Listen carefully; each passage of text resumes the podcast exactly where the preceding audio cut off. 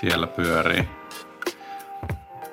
No niin, rakkaat kuulijat, tervetuloa jälleen kerran arktisten linjojen pariin. Ja tuota, koska teen tätä ihan omilla ehdoilla do it yourself hengessä rakkaudesta lajiin, niin mulla on myös päätäntävalta näihin vieraisiin.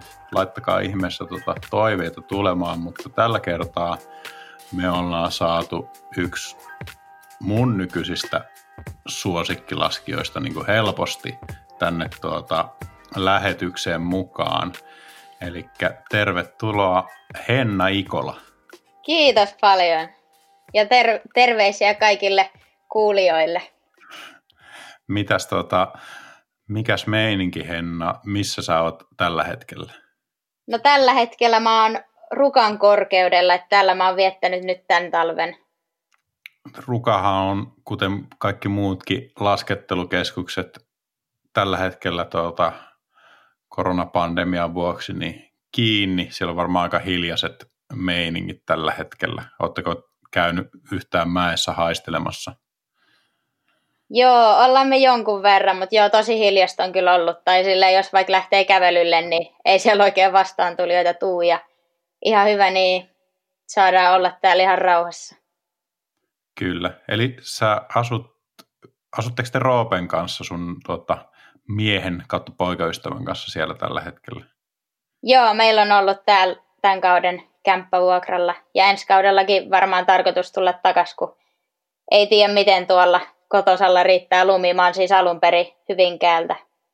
Tuosta tota, Hyvinkää jutusta me, meidän on pakko jutella vielä kohta lisää mulla on ainakin jäänyt itselle mieleen huikea, taitaa olla itse asiassa tietyllä tapaa jopa sponsorivaate, niin tämmöinen huppari, jossa sulla lukee, että ei mene huonosti, mutta ei mene hyvinkään.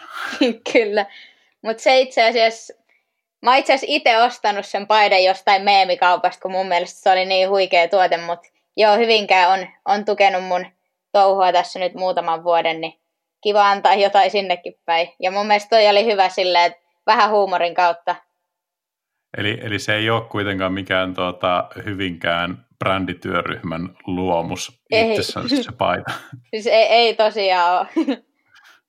Kyllä. Sä oot Hyvinkäältä kotosin.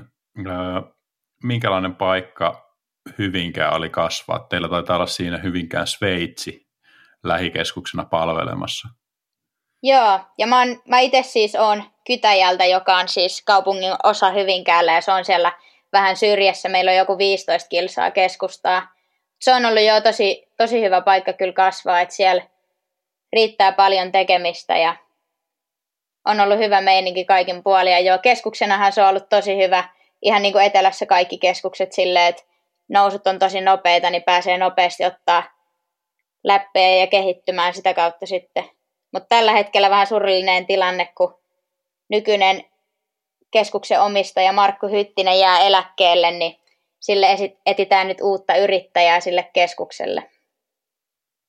Eli siellä kaikki kuulijatkin, niin jos tiedätte jonkun tyypin, jolle keskuksen pyörittäminen voisi niin kolahtaa, niin nyt kannattaa pistää vinkkiä eteenpäin, että sillä olisi hyvä paikka tarjolla Tosiaan. semmoiselle reippaalle toimijalle. No Hyvinkään Sveitsi, sieltähän on tullut tuota, ainakin Piiroisen veljekset, Petja ja Peetu. Ketäs muita kovia Hyvinkään Sveitsin rinteellä on viilettänyt? No Koskelan Pekka ja Antti Koskinenhan valmentajapuolelta on sieltä rinteistä noussut. Ja... Niin siinä, siinä kai nämä nyt tulee mulla mieleen. Ante, anteeksi, jos joku unohtuu. Mutta joo, tuommoisia niinku, ehkä jo, joltain osin niinku laajemman piirin mm. tiedossa olevia nimiä. Kyllä. Minkä ikäisenä sä itse tota, päädyit rinteisiin ja oliko se Hyvinkään Sveitsi nimenomaan, missä, missä aloitit? Joo, Hyvinkään Sveitsissä aloittelin. Mä laskin suksilla vähän ennen, muutaman vuoden, mutta sitten mä vaihoin lautaan, olikohan se 2006 joo. Mä olin silloin kahdeksanvuotias. Et mä laskin siinä niin suksilla vähän jo aiemmin ja sitten mun, mun veli ja iskä vaihto lautaa. Ne vaihto sille mua itse asiassa kauden aiemmin ja mäkin sitten vähän kokeilin, mutta sitten ei mulla oikein tullut siitä hommasta mitään se oli vaan sellaista itkulla vääntöä, mutta sitten mä niinku pysyin kuitenkin suksissa, mutta sitten siitä seuraavan kautena niin mä päätin itse, että joo, kyllä toi on niin siistiä, että kyllä mä haluan kans, kans vaihtaa lauta. Ja sitten kun se tuli mun niinku ihan sille omasta tahdosta ja halusin siitä kehittyä, niin sitten se homma lähti ihan eri tavalla käyntiin. Ja nykyäänkin koko perhe laskee edelleen. Se on, se on hieno kuulla. Se on niinku tuota, semmoinen, mitä kokeilen, tai yritän itsekin tätä omille lapsille tässä saada pikkuhiljaa niin kuin istutettua sitä siementä, ei mitenkään niin kuin väkisin, mutta että, että niin paljon kuin vaan kiinnostaa rinteisiin lähteen, niin koitan ottaa sitten messiin. Se on oikein. Tota, oliko sun veljen nimi Ville Ikola? Kyllä vain. Taitaa olla tuttu tuolta tuota sun somevideoista. Tuleeko sulla vielä paljon laskettua niin kuin teidän koko perheen tai sitten sun veljen kanssa? No kyllä mä haluaisin enemmän, mutta nyt ainakin kun mä oon täällä rukalla, niin ei ole silleen niin paljon ehtinyt. Mutta kyllä me aina viime, viime talvenakin käytiin mun veljen kanssa kuvailee ja aina kun mä olin siellä päin, niin käytiin sitten Talmassa ja Sveitsissä laskeet. Kyllä me tosi paljon lasketaan yhdessä ja kyllä mä tykkään mun mielestä Villen kanssa on tosi siisti laskeet. Tai me ollaan niin saman tyylisiä laskijoinakin, niin se on tosi hauskaa silleen, että on puskettu toisiamme paljon eteenpäin aina sillä saralla. Mm, ja se on kiva, että on niinku laskukaveri omassa perheessä. Teittekö te perheen kanssa niinku paljon jotain laskureissuja sitten muualle Suomeen tai muualle tuota maailmaa? Joo, tosi paljon. Tai meillä oli siihen aikaan asuntoauto, niin sitten me käytiin, paput oltiin aina ylläksellä. Se oli tosi fiilis silleen, että mentiin sinne muutamaksi päiväksi. Pystyt laskemaan siellä vähän isompaa rinnettä sitten, että siihen aikaan ne tuntui oikeasti tosi isoilta silleen, että kesti yksi mäki varmaan, mä muistan joku 20 minuuttia en tulla alas. Mm. Ja sitten siihen aikaan, kun mä aloittelin kisoja, niin porukat kuskas aina parkkiskapoihin, että sieltä on tullut kyllä iso tuki. Mm. Kun on Vomulifea, se on tuota parasta, mitä, mitä on tarjolla. Tota, et lähtenyt kuitenkaan nyt sitten rukalla niin ihan mihinkään ähm, vaunualuegeimeihin mukavaa. Teillä on vissi ihan, ihan tota jämäkämmät seinät siinä ympärillä. Joo, on näin, on näin jonkun verran jämäkämmät. Mutta tässä meillä on tässä Vuosselissa tämmöinen parikymmentäneljäinen vanha omppu. Kyllä, siinä ihan, ihan pelipaikoilla. Kyllä. Mikä, mikä sai va- valitsee rukan? No kun mä kuulin, että toi koulu siirtyy tänne, tai mikä ennen oli tuolla Sotkamo urheilulukiossa, niin sitten ajattelin, että täällä on niin kuin lähellä kaikki suorituspaikat ja silleen homma toimii hyvin. Ja nythän tämä oli itse asiassa hyväkin päätös tulla tänne, kun etelässä sattui olla sen verran huono talvi. Ja nyt sen kun on nähnyt, mitä se oli tänä vuonna, niin vähän silleen kuumattelee, että onko se ensi vuonnakin sellainen, niin päätettiin sitten jatkaa vuokrasoppariin silleen, että voidaan tulla tänne ensi kaudeksi. Joo, se on hyvä homma. Mullahan on myös sama juttu, että mä oon Espoosta kotoisin ja osittain huonojen talvien, osittain sitten tietenkin niin kuin pidempien rinteiden perällä, perässä, niin muutin aikoinaan opiskelemaan Rovaniemelle ja tänne pohjoisemmaksi on kyllä hyvin kotiutunut, ei siinä mitään. Mm. no miten sulla sitten niin kuin toi skeittaus on kanssa niin kuin ollut vissiin jo pidemmän aikaa osa harrastustoimintaa ja siinäkin olet pärjännyt oikein hyvin, mutta mennään siihen, niihin kuvioihin sitten vähän myöhemmin, mutta onko se niin skeitannut ja lumilautailu yhtä kauan vai miten se meni? En ole, että kyllä niin kuin lumilautailu tuli monta vuotta aiemmin, että sit mä aloitin skeittaa sitten vähän myöhemmin ja sekin alkoi itse asiassa silleen, kun no siinä meidän iskä aina ollut sellainen, että se kaipaa vähän jotain ekstriimiä elämään, niin sitten se hakeen sitä vähän niin kuin meidän kautta, että sitten se on rakentanut meille sinne pihalle kaikki Dudsonin vehkeitä ja sitten se tota, kasas meille siihen sellaisen minirampi. Se oli itse asiassa huvittava se ihan ensimmäinen versio, kun siinä ei ollut siis edes kopareita, niin piti tehdä semmoinen hippi jump 180, että pääsee kääntyä siellä toisessa kaarassa tai sitten harjoitella käännöstä, niin siinä me niin aloitettiin ihan ekat. Sitten myöhemmin mentiin parkille siitä ja siitä sitten lähti, mutta joo, senkin aloitin silleen veli, veljen kanssa.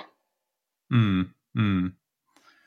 No tota, ähm, sä oot varmaan ollut siihen aikaan jossain skeittiparkilla niin ainoita tyttöjä siellä, niin koiko sä olos kotosaksi tuolla tuota, skeitti, skeittipuistoissa saman tien vai, vai tota, oliko siinä mitään arastelua? No mulle ei ole kyllä ikinä toisille ollut ongelmana, tai kun mä oon muutenkin tykännyt tosi paljon viettää aikaa silleen poikien kanssa ja laskenut poikien kanssa, niin tavallaan se kuvio oli tullut silleen tutuksi. Että ei, ei niin kuin mäessäkään ollut ihan hirveästi tuolla Hyvinkäällä päin tyttöjä, jotka laski. Mm. Ja sitten tuli laskettua poikien kanssa, niin... Ja kaikki on kyllä onneksi tosi hyvin ottanut sille vastaan, että ei ole ollut mitään, mitään sukupuolirasismia siellä. Mm, se, on, se on tosi hyvä kuulla.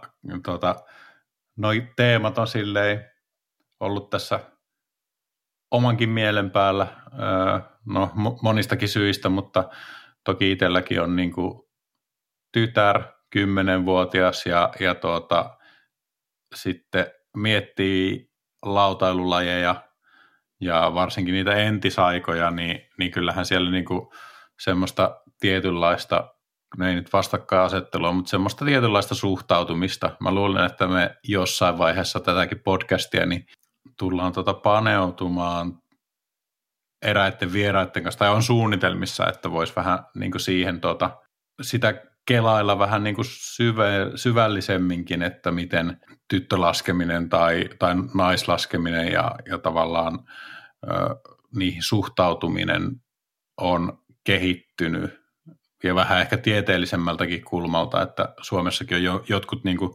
tutkinut sitä tutkinut sitä ihan akateemisella tasolla, että, että minkälaisia juttuja siihen liittyy, mutta sulla ilmeisesti ei ole niin kuin ainakaan mitään semmoisia isompia huonoja kokemuksia sen saralla, että olisi syrjitty parkeilla tai sitten tuota, rinteissä. Ei ollenkaan. Kyllä mä muistan silloin, kun mä aloittelin, niin kyllä silloin joskus jotkut pikkupojat saattoi tulla silleen, että miten tyttö voisi keittää, mutta mun mielestä toikin silleen, en mä ole niin kuin, ikinä ottanut noita mitenkään pahalle. Että onhan niin kuin, kyllä kaikki on huomannut, että niitä on vähemmän. Niin mm. varsinkin kun on vähän pienempi henkilö, niin totta kai se sille herättää kysymyksiä. Mutta mun mielestä se on vaan ollut sille periaatteessa kiva, että ollaan lähestytty tolleen ja voisitte, niin, voisitte itse rupatella siinä ja näin. Niin onko se ollut enemmän semmoista niinku tavallaan positiivista Joo. ihmettelyä, että, että niinku makea juttu, että sä, säkin skeittaat? Kyllä vain. Joo. Miten sä itse koet niin kuin tuota, oman tuota, roolin semmoisena esikuvana tai, tai tuota, inspiraationa niin kuin nuoremmille, erityisesti nyt tyttölaskijoille? No kyllä mä koen, että tavallaan kaikki, jotka me lasketaan ja ollaan niin kuin vähän ns. vanhempia ja meillä on niin kuin ihmisiä, jotka katsoo ylöspäin, just pienet lapset, niin kyllä mä koen, että mulla on siinä rooli, että mä just esim. sosiaaliseen mediaan postaan mitään typerää ja sille haluaa antaa sinne itsestään fiksun kuvan kuitenkin, vaikka silleen niin kuin tekee hauskoja juttuja pilke silmäkulmassa, mutta silti, että sellainen asiallinen käyttäytyminen pitää löytyä. Mun mielestä ihan sama, mitä sä teet. Mites sulla itsellä, niin kun, jos sä mietit sun omia esikuvia? Ketä sä katoit erityisesti ylöspäin tai ihailit silloin, silloin kun sä olit nuorempi laskija? No tietysti kun hyvinkääläisenä on kasvanut ja sitten piiroiset on ollut niin ne isoimmat nimet siellä lehdissä, niin niitä on tosi paljon ihailu. Ja mä muistan silloin, kun 2010 Peetu voitti olympiahopeaa, niin silloin oli torijuhlat Jussin torilla, niin sitten me mentiin sinne ja siellä mä pääsin sitten pyytämään nimmaria ja tälle. Ja sitten mulla oli just ihan mun ekassa laudassa Peetun nimmari ja kypärässä löytyi ja jossain kengissä mulla oli Petjan nimmari ja on ollut kyllä kunnon fangirl. Joo. Näkeekö tuota, noita Peetua tai Petjaa vielä? En, en tiedä kuinka paljon sä käyt niin kuin jossain Hyvinkään Sveitsissä, mutta tuota, onko niitä näkynyt tuolla, tai, tai sitten jossain muualla rukan rinteillä niin tässä viime vuosina? No Petjaa en ole itse asiassa nähnyt moneen vuoteen, mutta Peetu nyt on jonkun verran, ainakin noissa maajoukkojen hommissa, kun se oli vielä silloin pari vuotta sitten messissä, niin silloin näki mm. siellä, ja on sitä nytkin välillä jossain, kun on Talmaa eksynyt, niin siellä nähnyt. Miten sulle tulee, niin kuin, tota, onko tuommoisissa tuota, tilanteissa, niin puskeeko sieltä semmoinen fa, fani, tuota, fanitus vielä, niin kuin, tai onko se, minkälainen juttu se on niin päästä vaikka maajoukkueeseen tavallaan omien nuoruuden idoleiden kanssa? No siis, kyllä mä muistan, että silloin kun mä ihan jossain ekaa kertaa ollut noitten ns. isompien tyyppien kanssa siellä reissulla, niin onhan sitä ollut itse vähän pyörällä päästään, mutta sille sitten kun on huomannut, että nekin niinku käyttäytyy ihan normaalisti ja ne on ihan samanlaisia ihmisiä kuin kaikki muutkin, niin totta kai on edelleen kattonut ylöspäin, mutta sitten se on myös muuttunut vähän siinä mielessä, että niistä on tullut silleen kavereita. Mm. On se ollut kyllä siistiä. No miten sitten, mun mielestä olet joskus maininnut myös, mikä tietysti luonnollista on, että, että tota, Rukajärven Enni olisi ollut sulle myös tietyllä tavalla esikuva, niin, niin, niin tuota, oot, ootko päässyt Ennin kanssa paljon snowgailemaan nyt sitten vähän myöhemmällä iällä? Joo, on päässyt kyllä jo aika paljonkin. Ja Enninkaan on ollut kyllä tosi siisti snowkata, kun se tietää tasan tarkkaan, mitä se haluaa ja mitä se tekee. Ja sitten just tuosta esikuvahommasta, niin no sehän voittikin sen vuoden esikuvapalkinnon tuossa muutama vuosi sitten. Ja mun mielestä se on kyllä tosi hyvin se ansainnut, että se hoitaa asiansa kyllä tosi hyvin, että se niin tekee asioiden eteen paljon, mitkä se näkee itselle tärkeänä ja just esim. panostaa paljon Suomen lumilautajunnuihin. Se on kyllä hienosti mm. hoitanut hommansa ja on ihailtavaa tommonen.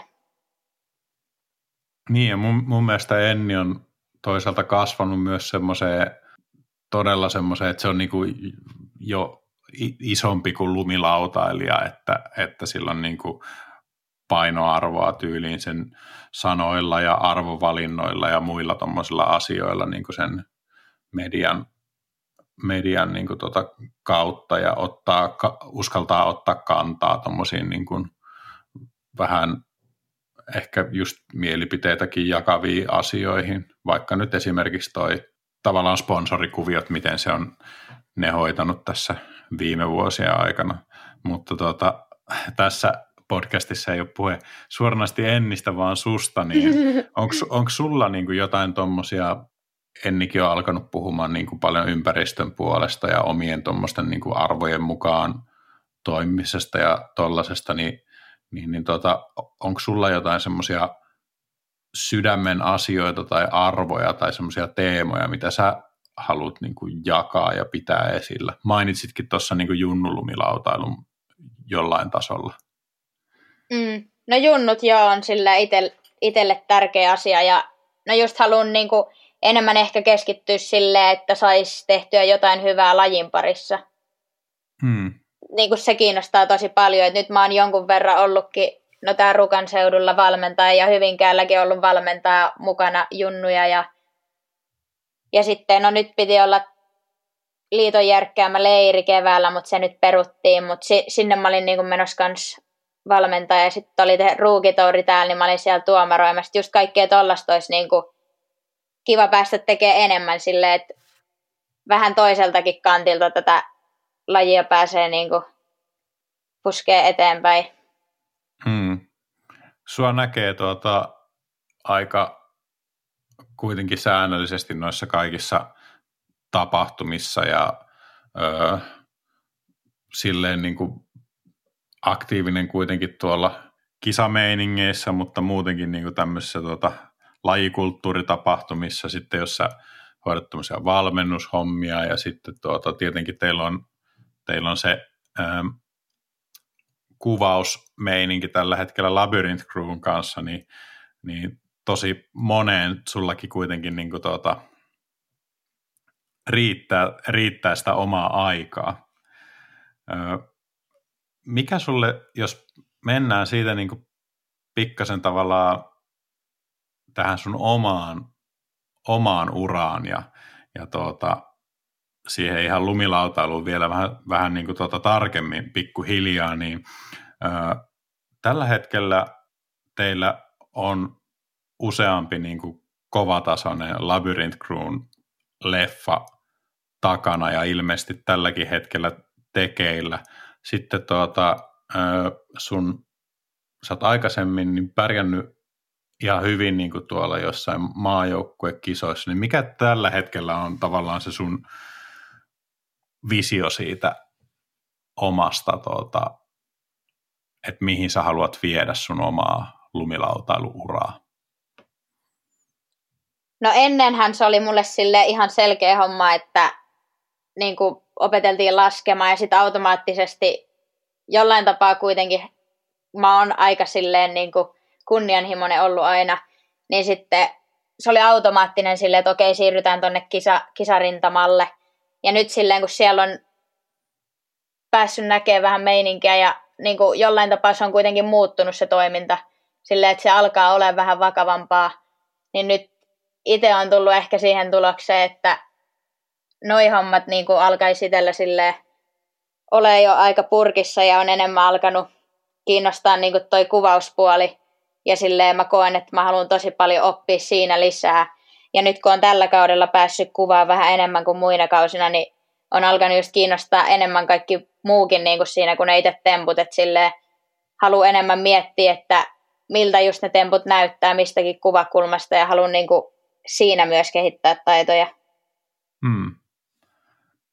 Mikä sulla tuota, ö, on tavallaan se ö, tilanne sen suhteen, että pystytkö sä tällä hetkellä lumilautailemaan ihan niin täyspäiväisesti? Vai, vai tuota, pitääkö sun tehdä duunia siinä sivussa?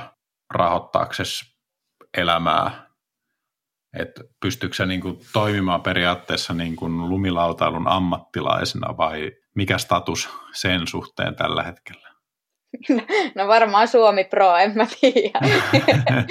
Mutta joo, siis tähän, tähän asti on mennyt niin sille ihan hyvin. No tietty alkuvuodet niin porukat on tukenut tosi paljon, mutta nyt sille jo on ollut niin onnekkaassa tilanteessa, että on pystynyt ihan lumilautailulla rahoittamaan, mutta kyllä mäkin silleen nyt kesällä haluan mennä ihan ihan oikeisiin töihin ja menen, menen marjatehtaalle töihin muutamaksi kuukaudeksi, että sitten on ainakin hyvin budjettia kertynyt talvella, niin voi ainakin ihan täyspäiväisesti keskittyä taas lumilautailuun. Mm. Ja, sulla, kuten tuossa aikaisemmin tota, tuli sivuttua, niin sun tukioihin kuuluu Hyvinkään kaupunki. Kyllä. Sitten sulla on Hedi ja sitten sulla on tota, Five. Kyllä. Ja varmaan tuleeko sulle sitten jonkinlaista supporttia myös sieltä maajoukkueen kuvioiden kautta vai? Joo, tai siis niin kuin, sieltä tulee niin kuin olympiakomitean kautta sellaista apurahaa. Ja sitten mm. maajoukkueet tietysti kustantaa, kustantaa reissuja, niin kuin noita kisareissuja. Kyllä. No tota, mitä, mitä sun niin kuin sponsorit odottaa tavallaan, minkälaista se on se tämmöisen, niin kuin, no jos ei lumilaata ammattilaisen, niin Suomi Proon duuni vuonna 2020. Niin kerro, kerro vähän, minkälaisia, niin kuin, sua kohtaan varmaan on niin kuin, tietynlaisia semmoisia odotuksia näillä tukijoilla, ja sitten sulla on varmaan niin kuin, oma visio myös siitä, että mitä sä niin kuin, haluat niille antaa? Mm. No siis nehän tietysti kysyi multa aluksi niin kuin kausisuunnitelma ja näin ja sitten mä heille sen esitin ja esitin myös sen, että niin kuin mitä mä, mitä mä tuun tekemään ja mitä mä haluan. Niin sit just, no nyt mä oon sanonut, että mä haluan niin kuin keskittyä videoparttiin tässä nyt enemmän tulevina vuosina ja sitten just kaikkea sosiaalisen median tunkeen, mutta siis hyvin vahvassa roolissa nykypäivänä on toi sosiaalinen media. Ja mm. se on silleen, että sieltä sun videot on helposti nähtävillä ja sit sun sponsorit voi jakaa niitä ja näin, niin se on tavallaan semmoinen, että kumpikin hyötyy toisistaan niin kuin sitä kautta tosi paljon. Se on mm. aika vahvassa roolissa.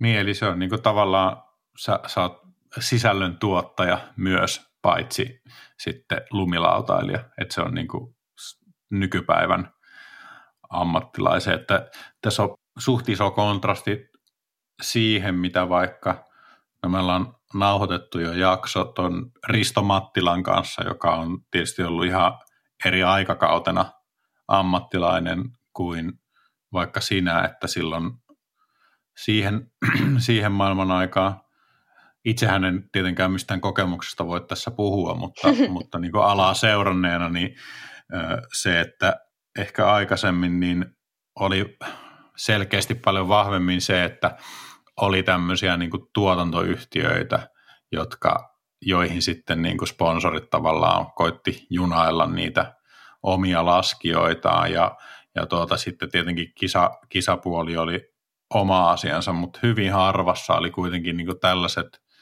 ö, laskijat, jotka otti sen tavallaan itsellensä sen periaatteessa sen koko vastuun siitä, siitä niin kuin sen matskun tuottamisesta. Ja silloin oli toki niin kuin lehtiä ihan eri, eri malliin, että laskijat varmasti niin kuin tavallaan ne, ne onnistu ja niiden sponsorit oli tyytyväisiä, jos sattu vaikka saamaan kuvia lehteen tai jonkun haastattelun tai saatiin niin kansikuvan. että siinä tavallaan mitattiin sitä, että kenellä oli hyvä kausi, että kuinka paljon se sai niin kuin näkyvyyttä tuommoisissa medioissa, mutta nykyään se on pyörähtänyt siihen, että, että sulla on se sun oma media ja, ja tuota, kuinka hyvin sulla on se hallussa ja kuinka kiinnostavaa sä pystyt siellä olemaan, niin se alkaa sitten määrittelee sen, niin kuin, että kuka on sponsoroinnin arvoinen, jos näin raasti voisi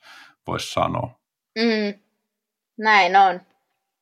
Miten sä itse kelailet sitä, että onko sulla yhtään niin kuin mielessä edes, että on, onko tyyliin niin kuin sun näkökulmasta näinä päivinä jotain semmoisia medioita, mihin olisi edes mitään saumaa päästä tai saada kuvia, vai, vai onko se ihan puhtaasti, että te nykypäivän laskijat mietitte niin kuin sitä omaa, omia somekanavia ja itse tehtäviä leffoja ja näin? Vai onko sulla niin kuin esimerkiksi jotain fotosuutteja enää nykypäivänä, mihin sä osallistuisit sponsoreiden kautta? No aika paljon se on jo sitä, että niin kuin omiin kanaviin tuotetaan settiä ja näin, mutta olin mä tuossa esim. alkutalvesta niin Hedin tiimireissulla, me oltiin Absolute Parkissa niin muutama päivä, niin siellä me kuvattiin niin kuin sellaista tiimivideo, tai se oli enemmän niin kuin sellainen mainosvideo tulevista kamoista, mutta niin kuin on jo ton, tollasiakin jonkun verran, mutta lähinnä ne on just sitä, että sitten kuvataan tyyliin video, että ei enää kuvia niin paljon mm. juurikaan mihkään. Onko siinä, onko vaikka noitten, no sulla on se Hedi ja Five, niin onko sulla vaikka mitään tatsia niihin sun tiimikavereihin? Onko siinä, onko siinä mitään semmoista tiimifiilistä vai, vai tota, onko se Labyrinth Crew niin kuin se sun ainoa tiimi tavallaan, mihin sä koet kuuluvas? No nyt kun oli siellä Hedin reissulla, niin siellä pääsi tapaamaan niin kuin, no ensinnäkin sitä, joka, jota, joka pyörittää sitä koko tiimiä ja sitten oli siellä muitakin laskijoita, niin kyllä siitä tuli sitten semmoinen, kun tuli tutuksi ne kaikki kasvot, niin tuli semmoinen olo enemmän, että niin kuin kuuluu sille merkille. Ja just sama homma tuossa Fivella, kun niillä oli leiri Japanissa, niin mä kävin siellä pari viikkoa, niin sitten sielläkin just kun pääsi tapaamaan, niin siellä oli myös muita tiimilaskijoita, niin niitä pääsi tapaamaan. Ja sitten mä itse asiassa jutellut aktiivisesti sen, sen kanssa, joka omistaa sen brändin, niin siinä on kyllä tullut myös tosi sellainen niin kuin perhefiilis. Että ne on, ne on hyvin ottanut vastaan ja ne on kiinnostuneita, mitä mä teen. Niin se on, mm. se on tosi hyvä ja mun mielestä se on itselle tosi tärkeä juttu sille, että se ei ole vain, että okei, no mä laitan tämän tarran lauta ja nämä tukee mua ja mä tuotan näille sisältöä, vaan mun mielestä se on niin kuin, tosi tärkeää, että siihen kuuluu enemmänkin. Mutta joo, Labyrinth Crew totta kai perhe.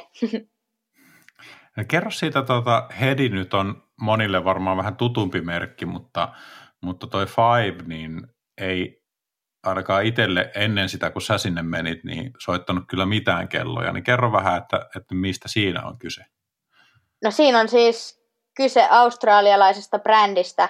Se on yhden herran nimeltä Clive perustama. Se on siis itsekin ollut laskija tai laskee edelleen tietty jonkun verran, mutta niin, niin se sitten pisti firman pystyy ja ne tekee vaatteita, lautoja, järjestää leirejä, että sillä on niin kuin monta rautaa tulessa, että se hoitaa sitä firmaa ihan kotoa käsiin, että se aina laittaa jotain videoita, kun sinne tulee rekkoja lasti täynnä ja sitten se lähettää niitä sieltä himasta eteenpäin, että siinä on tollainen ihan vanha kunnon meininki, niin se on mun mielestä siisti brändi. Mm. Miten sä päädyit sinne?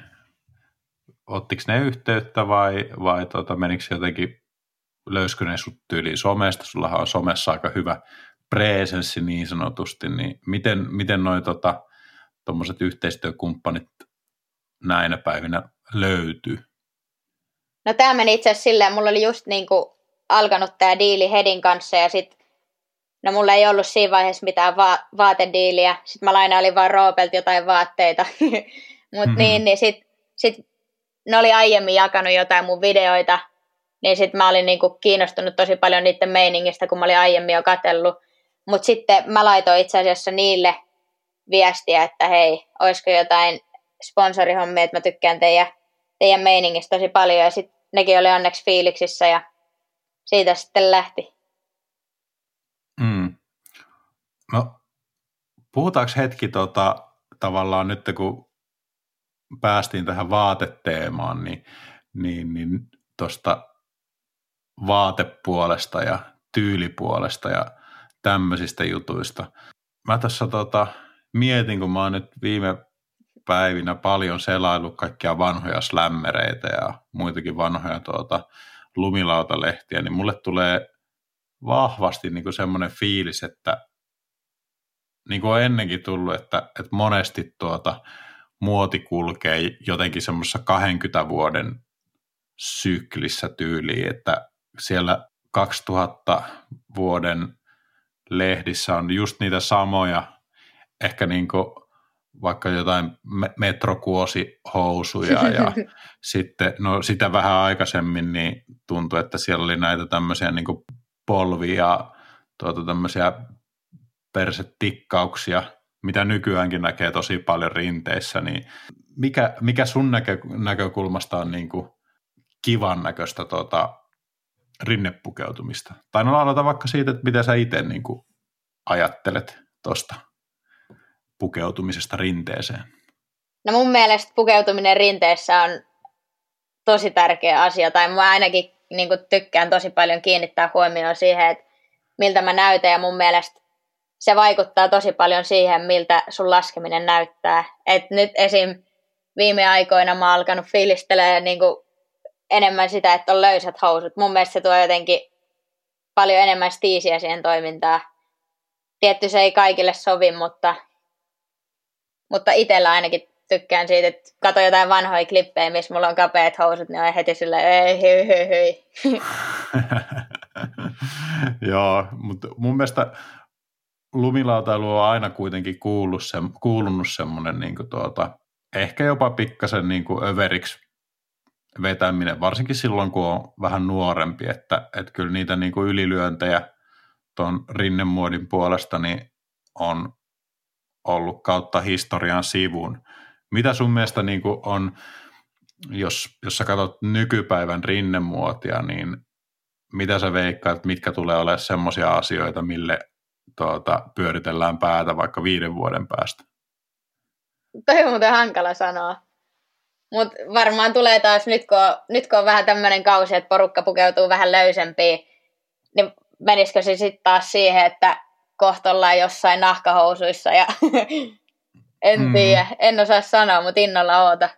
Se voi itse asiassa hyvin olla, että jos me tuota, uskotaan vaikka tuohon mun teoriaan, että se tulee suunnilleen 20 vuoden niin kuin sykleissä, niin öö, jos silloin milleniumin aikaa oli just löysät housut ja no sitten tuli ehkä niin kuin kahdenlaista sellaista koulukuntaa, että to, toisaalta niin kuin tuota, joku tuommoiset räppimerkit ja tosi niin kuin löysät kearit lisääntyi, tuli tyyliin jotain Teknainin ja Nomisin ja tämän tyyppisiä niin kuin merkkejä.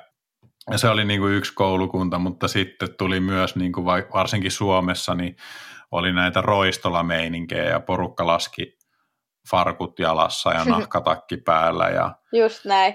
Ja tuota, mä bongasin itse asiassa kovan tuota, tyylin Red Bull City Flighteissa. Siinä oli ollut tuota, tämmöinen ainakin itselle suht tuntematon suuruus kuin Matti Oskari Boom, kun se olisi ollut sen nimi. Ehkä saattoi mennä väärin. Mutta anyways, niin tuota, sillä oli farkut jalassa, farkkutakki ja farkkutakin päällä nahkatakki, lätkäpipo ja sitten lätkähanskat, siis tämmöiset ihan rehelliset niin kohon lätkähanskat kädessä ja veti Rainbow Railia niin niissä, niissä keareissa. Ja kyllä se on niin jäänyt mieleen ja ainahan niin ö, yksilöt, joilla mm. on niin kuin semmoinen joku e, oikein niin erottuva tyyli, niin on, siinä on oma juttu niin kuin myös liittyen siihen niin kuin tavallaan sen laskijan henkilöbrändiin. Mm. No tota, ö, tässä muita noita on noita tuommoisia juttuja nykypäivänä, mikä ainakin mua pistää silmään. No tietenkin nuo vyölaukut, jotka heitetään siitä niin kuin, tavallaan kropan ö, poikki, vähän niin kuin kaulaan puoliksi roikkumaan. Mm. Sitten mä oon alkanut pistää huomioon kaikki tuulipuvut ja semmoiset mahdollisimman niin kuin, että se ero, mikä on vaikka siihen 2000-luvun tai nollarin puolivälin näihin niin kuin isoihin kamoihin on se, että, että nykyään ne isot housut on semmoiset pussittavat, semmoiset niin kuin tavallaan Kyllä. se, semmoiset niin kuin ylhäältä alas semmoisella leveällä, leveällä leikkauksella olevat ja sitten jengillä on aika paljon kaikkea tuota kirpparigearia, niin onko sä itse tuota, miten tuota kirppari hamstraaminen, onko, kuuluuko tuota viikko-ohjelmaa? No kyllä mä välillä joo käy uffeis pyörimässä, mutta lähinnä sitä varten, että esim. mä itse viime kesänä innostuin vähän sille tuunaille itse vaatteita, niin sit mä oon ostellut jotain kankaita ja sit niitä on mellut farkkuihin. Mä esim. tein yhdet sellaiset Div Marimekko-farkut. Että niinku mm. tossa mielessä joo. Ja kyllä sieltä välillä löytyy jotain ihan siistiäkin.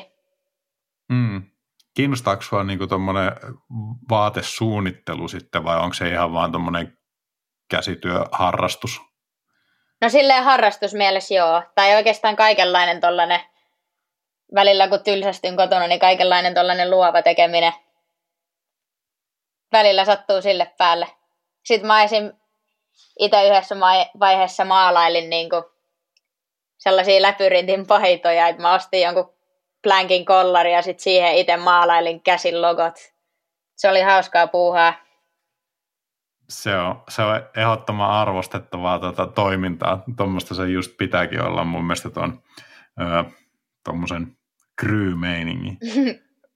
No puhutaan labyrintistä pikkasen myöhemmin tarkemmin.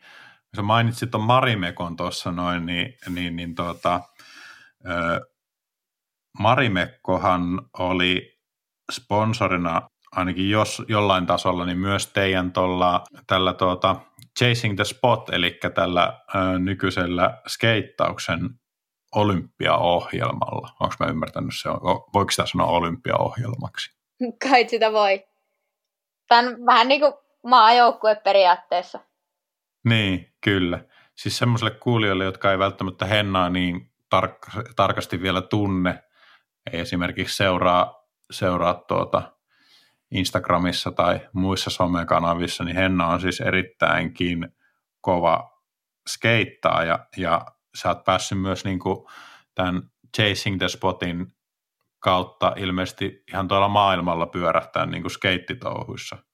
Ja miten tämä Marimekko nyt siihen sitten liittyi, niin Marimekolta oli semmoinen joku kioskimallisto, mikä sitten vaatetti nämä skeittaajat.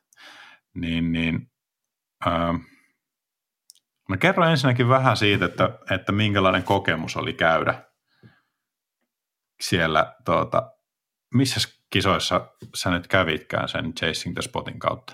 Me käytiin Sao Paulossa. Brasiliassa? Kyllä vain. Minkälainen reissu se oli? No se oli todella erilainen, mihin on tottunut. Tai sillä yleensä matkustanut peruslumilauta mukana. Mä oon kerran käynyt rantalomalla surffaamassa, mutta niin kuin muuten en ole oikein edes lämpimiä maita harrastanut, niin siinä mielessä todella erilainen, mihin tottunut. Oli kyllä tosi siisti kokemus. Tai sille pääsi niin näkee niin, niin erilaista hommaa, mihin on tottunut. Ja niin kuin paikkanakin Sao Paulo oli ihan tosi erilainen, että silleen huomasi, että siellä oli paljon enemmän köyhyyttä ja näin. Miten ne itse kisat sitten, niin tuota, sä olit siis streetillä varmaan siellä. Eikö niitä ole, onko niitä niinku kaksi eri lajia? Joo, tai niinku street ja parkki on nyt sitten. Joo, eli parkissa on sitten enemmän niinku näitä tuota kaaria ja muita tämmöisiä muotoja. Joo. Ja streetissä sitten vähän niin kuin tuota, striitti-osiota skeittiparkissa, niin vastaavat tuota härvelit. Oliko kuumottava tuota, käydä skeittaamassa siellä vai, vai tuota, otitko sen silleen niin kuin vaan kokemuksena? Taitaa olla aika kova taso kuitenkin niin kuin siellä naisissa noin niin kuin maailmalla skeittauksessa. No joo, onhan siellä ihan sika hyvä taso, mutta joo, sille kokemuksen kannalta mä sille lähi ja mulla itse sille kävi huono mäihä, että silloin ennen sitä kisaa vähän, niin Suomen päässä just mulla sit nilkka vähän taittu, niin sitten mä siellä pystyn edes oikeastaan hirveänä skeittaamaan, mutta sinne kun oli sit matkat jo varattu ja näin, niin sinne sitten lähin, mutta niin, skeittauksen kannalta se nyt ei mennyt ihan niin hyvin silleen kuin olisi toivonut, mutta oli, oli tosi siisti kokemus kuitenkin kaikin mm. puoli. Eikö sä, voittanut, sä oot voittanut tuota, äh, skeitin SM naisten sarjassa, niin oliko kaksi kertaa? Joo. Miten kisaaminen niin skeitillä, miten, miten sulla tota kisahermo pitää tuommoisessa tilanteessa? No en mä tiedä. Tai ajattelen sen sille aika samalla tavalla kuitenkin, kun sille lumilautakisa, että ei pidä ottaa niin vakavasti, vaan tekee vaan sille keskittyy siihen omaan suoritukseen, niin ei siinä sitten. Molemmat on kuitenkin sille aika rentoja laji, jos vertaa johonkin muihin urheilulajeihin, niin ei sille itse ole tullut mitään överipaineita ikinä. Tai mm. lähinnä ne on ollut kaikki sille omassa päässä sille ei sen, ei sen suurempia. Skeittaajia on vähän niin kuin lumilautailijoita, niin on, on monenlaisia, että osa, osa ei niin kuin nauti siitä kisaamisesta yhtään. Esimerkiksi niin kuin, no mä oon joskus junnumpana ollut jossain skeittikisoissa ja hyvin nopeasti niin kuin hoksasi, niin että tuota, mulla, mulla se kisatilanne ei niin kuin mitenkään edesauta sitä omaa skeittaamista, että päinvastoin, että menee niin kuin jalat ihan täysin nuudeliksi ja sitten semmoisia ihan perus, perustemppujakaan, niin kuin mitkä menee ykkösellä suurimman osa ajasta niin kuin normaalisti, niin sitten saattoi kämmäillä. että se ei ollut niin kuin mun juttu kyllä ollenkaan. Ja sitten mä, mulla on, oli yksi semmoinen lapsuuden kaveri, joka oli niin kuin mun mielestä siihen aikaan niin yksi Suomen parhaita skate, skeittaajia, mutta se ei vaan ikinä halunnut olla esillä missään, että se ei osallistunut niin kuin niihin pieniinkään paikallisiin kisoihin, eikä se oikeastaan koskaan niin kuin halunnut, halunnut esimerkiksi mitään sponsoreita lähteä tavoittelemaan, vaikka sen taitojen puolesta olisi niin kuin aivan kevyesti semmoisen niin tuota, riittänyt, niin ihmiset on sillä lailla erilaisia tuossa kisatilanteessakin, että jollain, mm. jollain, jollain on sitä kisapäätä ja sitten jotkut taas tuntuu, että ne on niin kuin aina parhaimmillaan just nimenomaan kisatilanteessa, että ne saa jotenkin sitä paineesta sitten vielä revittyä tavallaan jotain lisäboostia siihen tekemiseen, niin miten sulla kisojen ja vaikka laskemisen suhteen? No kyllä mullakin on ehkä ollut silleen, että toimin parhaiten paineen alla. Että sitten tulee silleen, yritettyä niitä juttuja. Ja... Kyllä, ja silloin ehkä on parempi fokus. Mm.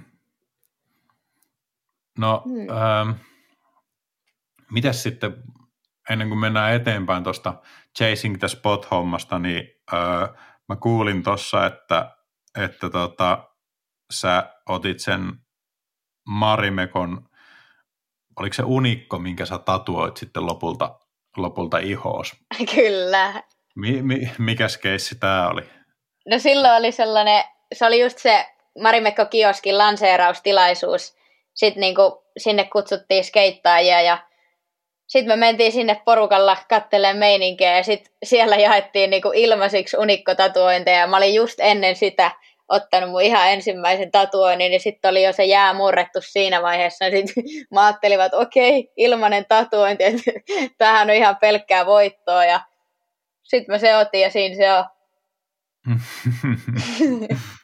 Onks, no, oliko siinä niinku sellainen, että, että nyt on tavallaan niinku peli auki, että, että tuliko sulle semmoinen leimakuume siitä, että pitäisi saada lisää vai miten se sun osalta meni? Joo, kyllä, kyllä nyt vielä pitää, pitää hankkia lisää. Et suunnitelmia on kyllä, ihosta löytyy vielä paljon tyhjää tilaa. Ja sitten silloin oli, oli hyvä, kun me itse asiassa päädyttiin sit lopulta melkein kaikki skeittajat ottaa se. Niin... Aika kova, yeah. mutta siis ei, eipä siitä niinku paljon tuota, ikonisemmaksi Suomi-brändi kyllä tuu kuin tuota, Marimekko. Mm. Onko, se, onko se kova Marimekko-fani? Täytyy varmaan jonkin sortin tuota, kiintymyssuhde olla, jos ö, merkin tuota grafiikkaa tatuoi itteensä. Joo, kyllä mun löytyy, löytyy paljon Marimekko-sälää. Ja sitten toi on mun mielestä, Marimekkolla on tosi hieno logo, tai just toi unikko, niin sekin esimerkiksi, että eihän kaikki ulkomaalaiset edes välttämättä tajuu, niin kuin mikä homma on kyse. Sitten se on, se on niin kuin kukka. Mm, mm, totta. Ö, Mun mielestä sä oot myös sanonut joskus näin, että, että sä tykkäät katsoa enemmän skeittausta kuin lumilautailua, koska siinä tapahtuu enemmän. Niin, niin tuota, onko sulla edelleenkin sama fiilis vai, vai onko paikat vaihtunut? No nykyään kyllä enemmän jo tulee katsottua snaukkausta. Tai se vähän riippuu niin kuin vuoden ajasta, että mitä itse fiilistelee. Tai silloin, silloin kun itse on ihan siinä skeittipsykoosissa, niin sitten keskittyy vaan siihen, mutta sitten kun snoukkaa, niin sitten se on vaan sitä snoukka, snoukka, snoukka. Onko teillä skeitti tuota puolella, niin oletteko te siinä niin kuin suunnitellut jotain tämmöisiä pätkiä? Sähän paljon laitat kyllä someen niin kuin skeittimatskua, mutta että onko sulla niin kuin mitään haaveita tai visioita siitä, että kuvaisit joskus niin kuin tämmöisen vähän pitemmän skeittipartin? No siis joskus olisi joo, tosi siistiä.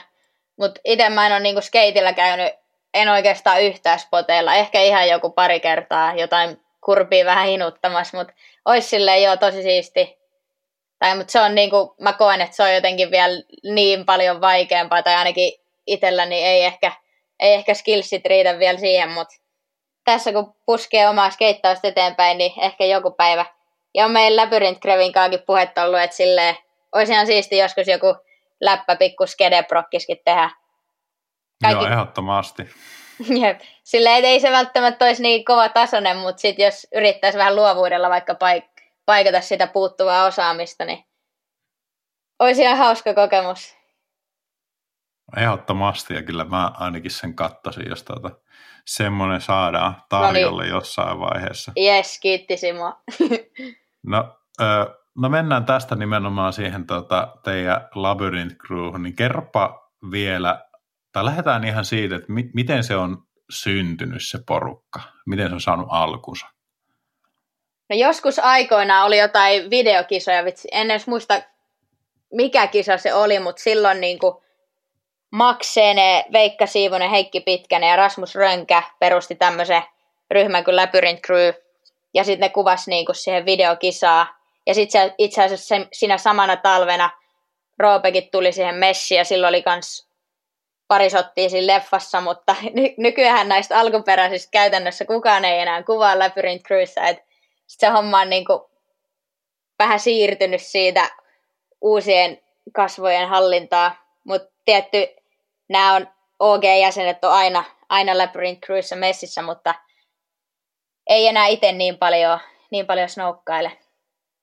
Tämä mm. Rasmus Ränkä snoukkaa tietty, mutta... Rassehan painaa kyllä. Kyllä. Kairan kanssa on enimmäkseen kuvannut, mutta itse asiassa tänä talvena mäkin on nyt jonkun verran rukan suunnilla kuvannut Rassenkaan, niin on ollut Rassenkaakin tosi fiilis kuvata. Ehdottomasti. Ö, onko sulla mitään tuota hajua siitä, että mistä se ö, Labyrinth-nimi on tullut? Aina kiinnostaa nämä tämmöiset random storit, mitä tästä yleensä taustalta paljastuu. Mäkin itse asiassa olen tuota joskus pojilta kysynyt, mutta ei, ei siihen tainnut olla mitään järkevää. En nyt ainakaan muista, mutta Heikki mun mielestä on ton nimen keksinyt. Mutta Heikki on sellainen luova kaveri, että se aina etsii netistä asioita ja kehittelee, kehittelee niiden pohjalta, niin sillä varmaan saattaisi löytyykin joku selitys. Tota, no miten sitten teillä on se Amazing-leffa, niin bongasin tuossa eilen, kun pelattiin muuttuvaa labyrinttiä, niin siellä oli tota, niissä säännöissä niin samalla lailla niin amazing, niin se maze-sana oli tota, noilla pölkkäreillä, eli isoilla kirjaimilla. Niin, Okei. Okay. Niin, niin tota, onko se le, leffan nimi kenties pongattu muuttuva labyrintti pelin säännöistä? Ei se itse asiassa ole. Mun mielestä joku, olisiko aikoinaan joku media jako meidän pätkän ja sitten siinä oli kirjoitettu se tyyli just jotenkin tolleen, niin sitten me siitä pongattiin, että ei vitsi, tää onkin hyvä läppä. Okei, eli tämä oli ihan täys sattuma, että ei ole niin lähtenyt siitä, että pelaatte muuttuvaa labyrinttiä jossakin. Toi olisikin ollut hyvä tarina, oispa mennytkin noin. Joo, no te voitte korvata sen Joo. silleen, että jos seuraavan kerran kun joku kysyy, niin ihan vaan pokkana. Tuota. ihan pokkana, pelattiin, pelattiin muuttuvaa labyrintti. Kyllä. Miten se Labyrinth Crew, niin kuin, mit, miten siinä niin kuin roolitus, että onko teillä siinä esimerkiksi joku vaku, vakikuvaajana vai, vai onko kamera kiertää kädestä käteen vai miten se niin kuin, touhu rakentuu tuolla spoteilla? No aika lailla se on ollut silleen, että kaikki kuvataan toisiimme sille vuorotelle. Ja nyt meillä tietty tuli kyllä se Eemeli tähän ryhmään messiin, niin Eemeli on tosi paljon heilunut kameran takana. Ja Eemeli itse asiassa nyt teki ihan alusta loppuun, kun Labyrinth Crewilla tuli se pätkä Swing. Niin siitä näkee mm. Eemelin kädenjälkeen, että se on kyllä tosi taitava käsistään ja se, mä tykkään tosi paljon, kun se käyttää ihan sikana luovuutta niissä sen pätkissä. Pitääpä käydä tuota tsekkaamassa, on sen teaserin tai näitä nähnyt, mutta en ole vielä ehtinyt tsekata koko pätkä. Se on siis ulkona nyt, eikö niin? Joo, se on nyt ulkona tullut tuossa varmaan joku viikko sitten. Se on Eli tosi erilaista. Mm, se on tosi erilaista, mitä muut Labyrinth Crewn tuotokset, kun se on just Emelin tekemä. Se on kyllä hieno, hieno pätkä mun mielestä. Noi Iisalmen pojat just sen, sen, sen on tehnyt, tai Emeli siis teki ja sitten siinä laski Kirill, Emeli ja Niko ja Joonalon parisottiin siinä. Onko teillä siinä niin kuin Labyrinth Crewn filmaamisen suhteen, niin onko teillä jotain tiettyä semmoista ideaa tai jotain semmoista visiota siinä, niin kuin, siinä että minkälaista matskua kuvataan tai minkälainen matsku kelpaa sinne leffoihin? Jotain rajoituksia tai, tai jotain muuta? Sen mä oon ainakin huomannut, että teillä on aika usein kuitenkin, niin vaikka on katuspotteja, niin ne on kuvattu tuota päivänvalossa – onko siinä niin kuin joku semmoinen syvällisempi selitys vai onko se vaan siinä, että teillä ei ole valoja ja generaattoria olemassa? No, no meillä ei itse asiassa ole valoja, valoja ja geneä, niin ehkä se on siitä tullut sille automaattisesti, mutta kyllä jotenkin it, omaan silmään myös miellyttää enemmän sille valosalla kuvatut, ja onhan se helpompaa, että sit siinä on aina omanlainen säätönsä, kun lähtee valojen kanssa säätää. Mutta joo, valoja meillä ei tosiaan löydy, ei meillä silleen oikeasti hirveästi mitenkään mitään erikoisia sääntöjä ole. Aika sille rennolla meiningillä ollaan homma toteutettu tähän päivään asti. Mutta kuitenkin niin, että, että teidän leffoissa on niin kuin ei ole mitään tuota, juurikaan mitään rinnematskua tai Ei mitään oo, parkkimatskua, että se on niinku, onko se niinku ihan sata prossaa katulaskemista?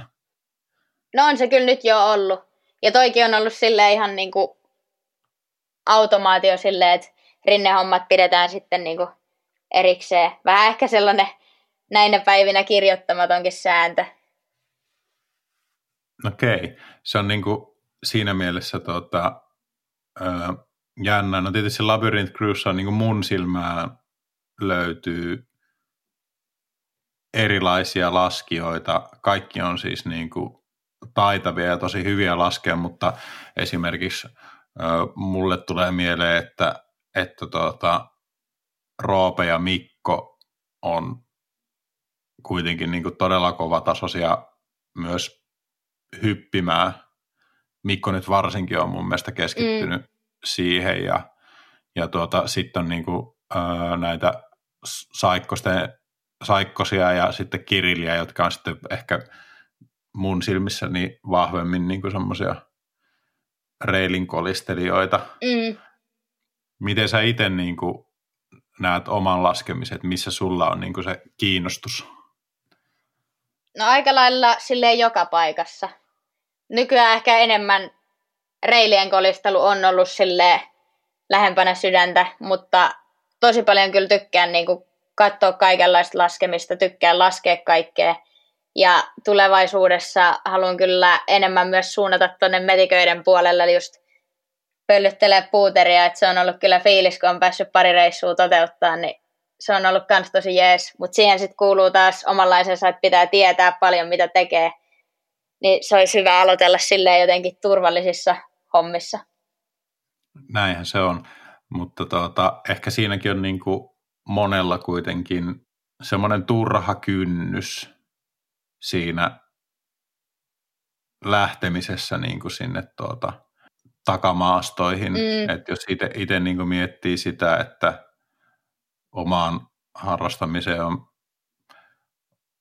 oikeastaan aina kuulunut niin kuin itse rakennetut hyndät ja sitten, että jos sillä on löytynyt niin kuin parempi paikka, vaikka jostain sanotaan hiekkamontulta, mm. niin onhan sekin niin kuin tietyllä tapaa semmoista ns. luonnontilasta. Ja sitten heti kun on päässyt niin kuin jonnekin vaikka pyhälle esimerkiksi, missä käytiin paljon tuota, silloin kun me oltiin nuoria, niin heti niin kuin alkoi kiinnostaa se, se niin kuin tuota metässä pyöriminen ja pyhällä nyt on tosi hyvin niin kuin tilaa rinteiden ulkopuolella, on helppoja semmoisia hissioffareita. Ei ollut maksettu mainos, sori, mutta, tuota,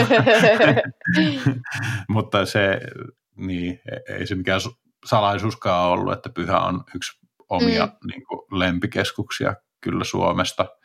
Ja sitten tietenkin, kun on päässyt tuonne tuota, vaikka Japanissa pyörähtää, kävin 08 omilla tuota, opinto, opintolainalla suoraan sanottuna niin, niin, niin tuota, tekemään sen reissun, niin, niin kyllähän se tietenkin sitten taas herätti lisää kiinnostusta siihen putikan laskemiseen. Ja säkin oot käynyt pari kertaa tosiaan Japanissa, niin minkälainen kokemus oli laskea Japanin putikkaa? Siis ihan törkeä hieno. Tai silleen siellä varsinkin niin se lumi on, niin kuin, se on niin paljon kevyempää ja sitten just kun oli just sitä ennen hommannut ihan ekan putskulaudan, niin jotenkin sille laskeminenkin oli niin paljon smoothimpaa, kun tuntui oikeasti, miten se lauta vaan kelluu. Sille, ei tarvi itse nojaa niin paljon kuin aiemmin jollain kisareissuilla ollut vaan sille perusrinnelauta messissä ja sillä yrittänyt siellä painella ja takareisi ihan puuduksissa, niin eihän, eihän siitä oikein mitään tullut.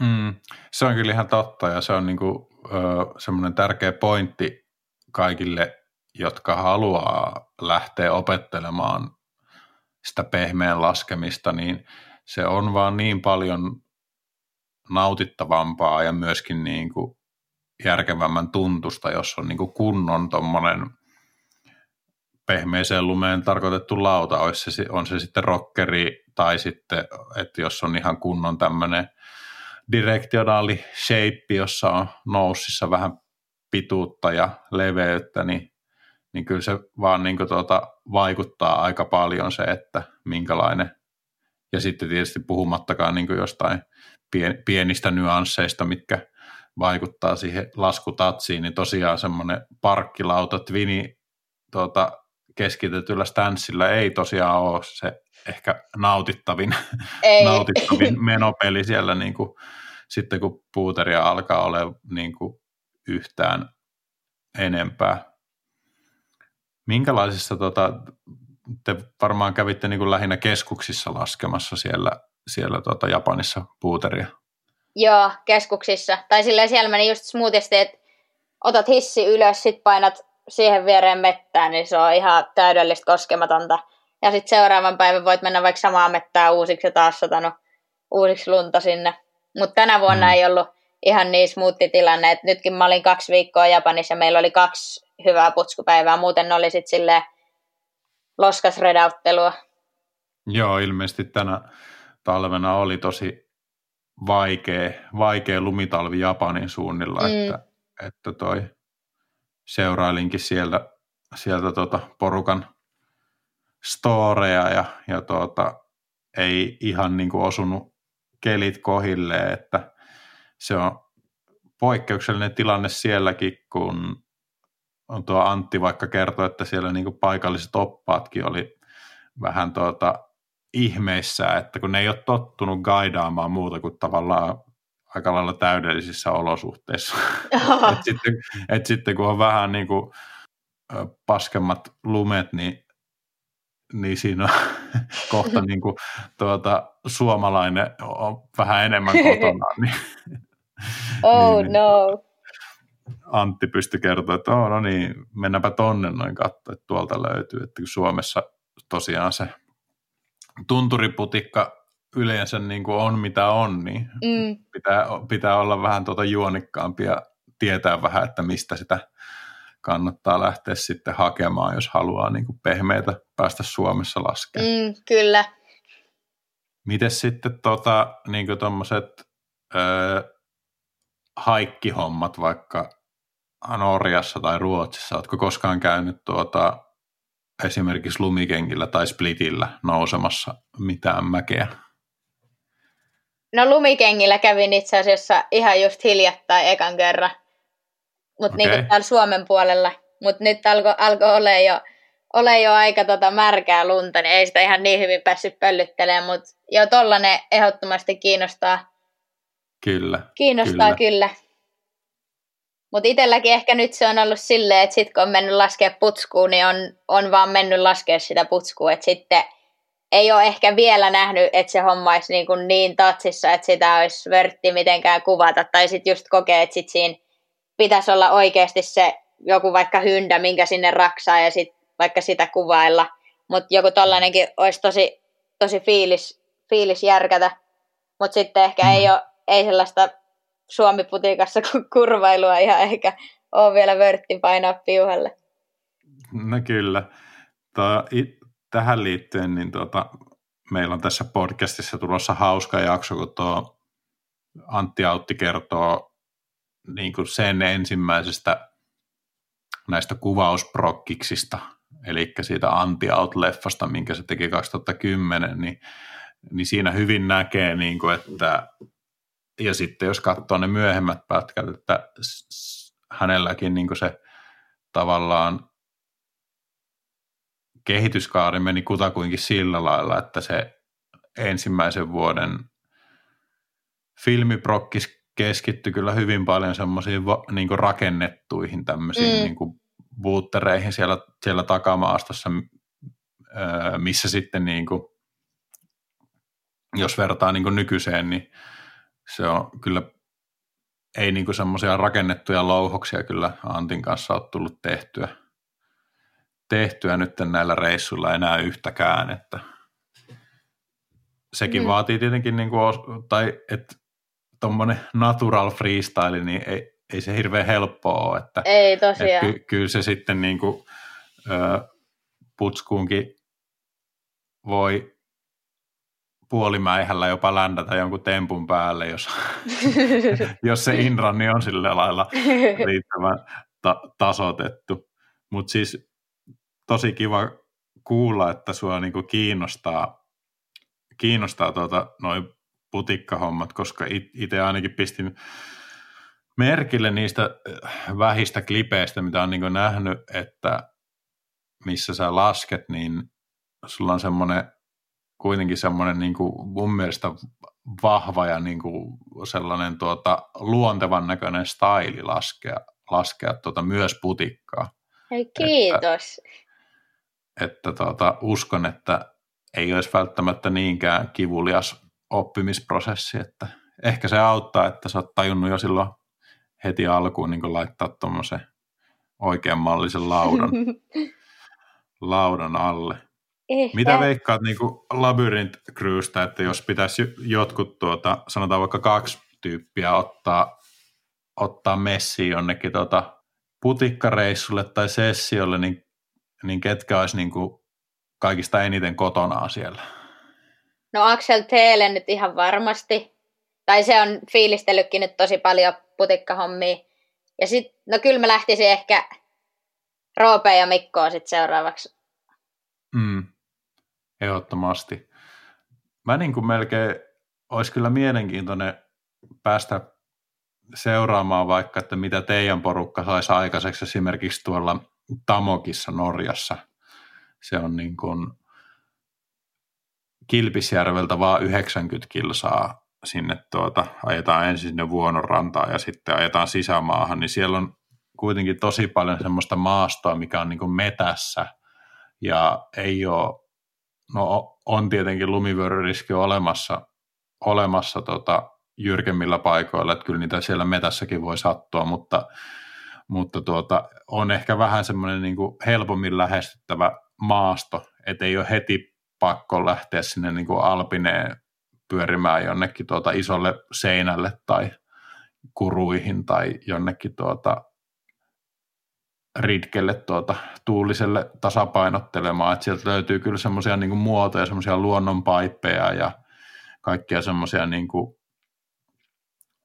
tönkyröitä ja droppeja sieltä metästä, missä, missä niin kuin pienellä raksauksella niin voisi saada kyllä ihan hauskoja tuota freestyle sessareitakin aikaiseksi. Tai se oli tavallaan se niin kuin mesta ja alue, mistä vaikka just tuo äsken mainittu Anttikin aloitti sen, sen niin kuin tavallaan sinne päkkäreihin tutustumisen. Okei.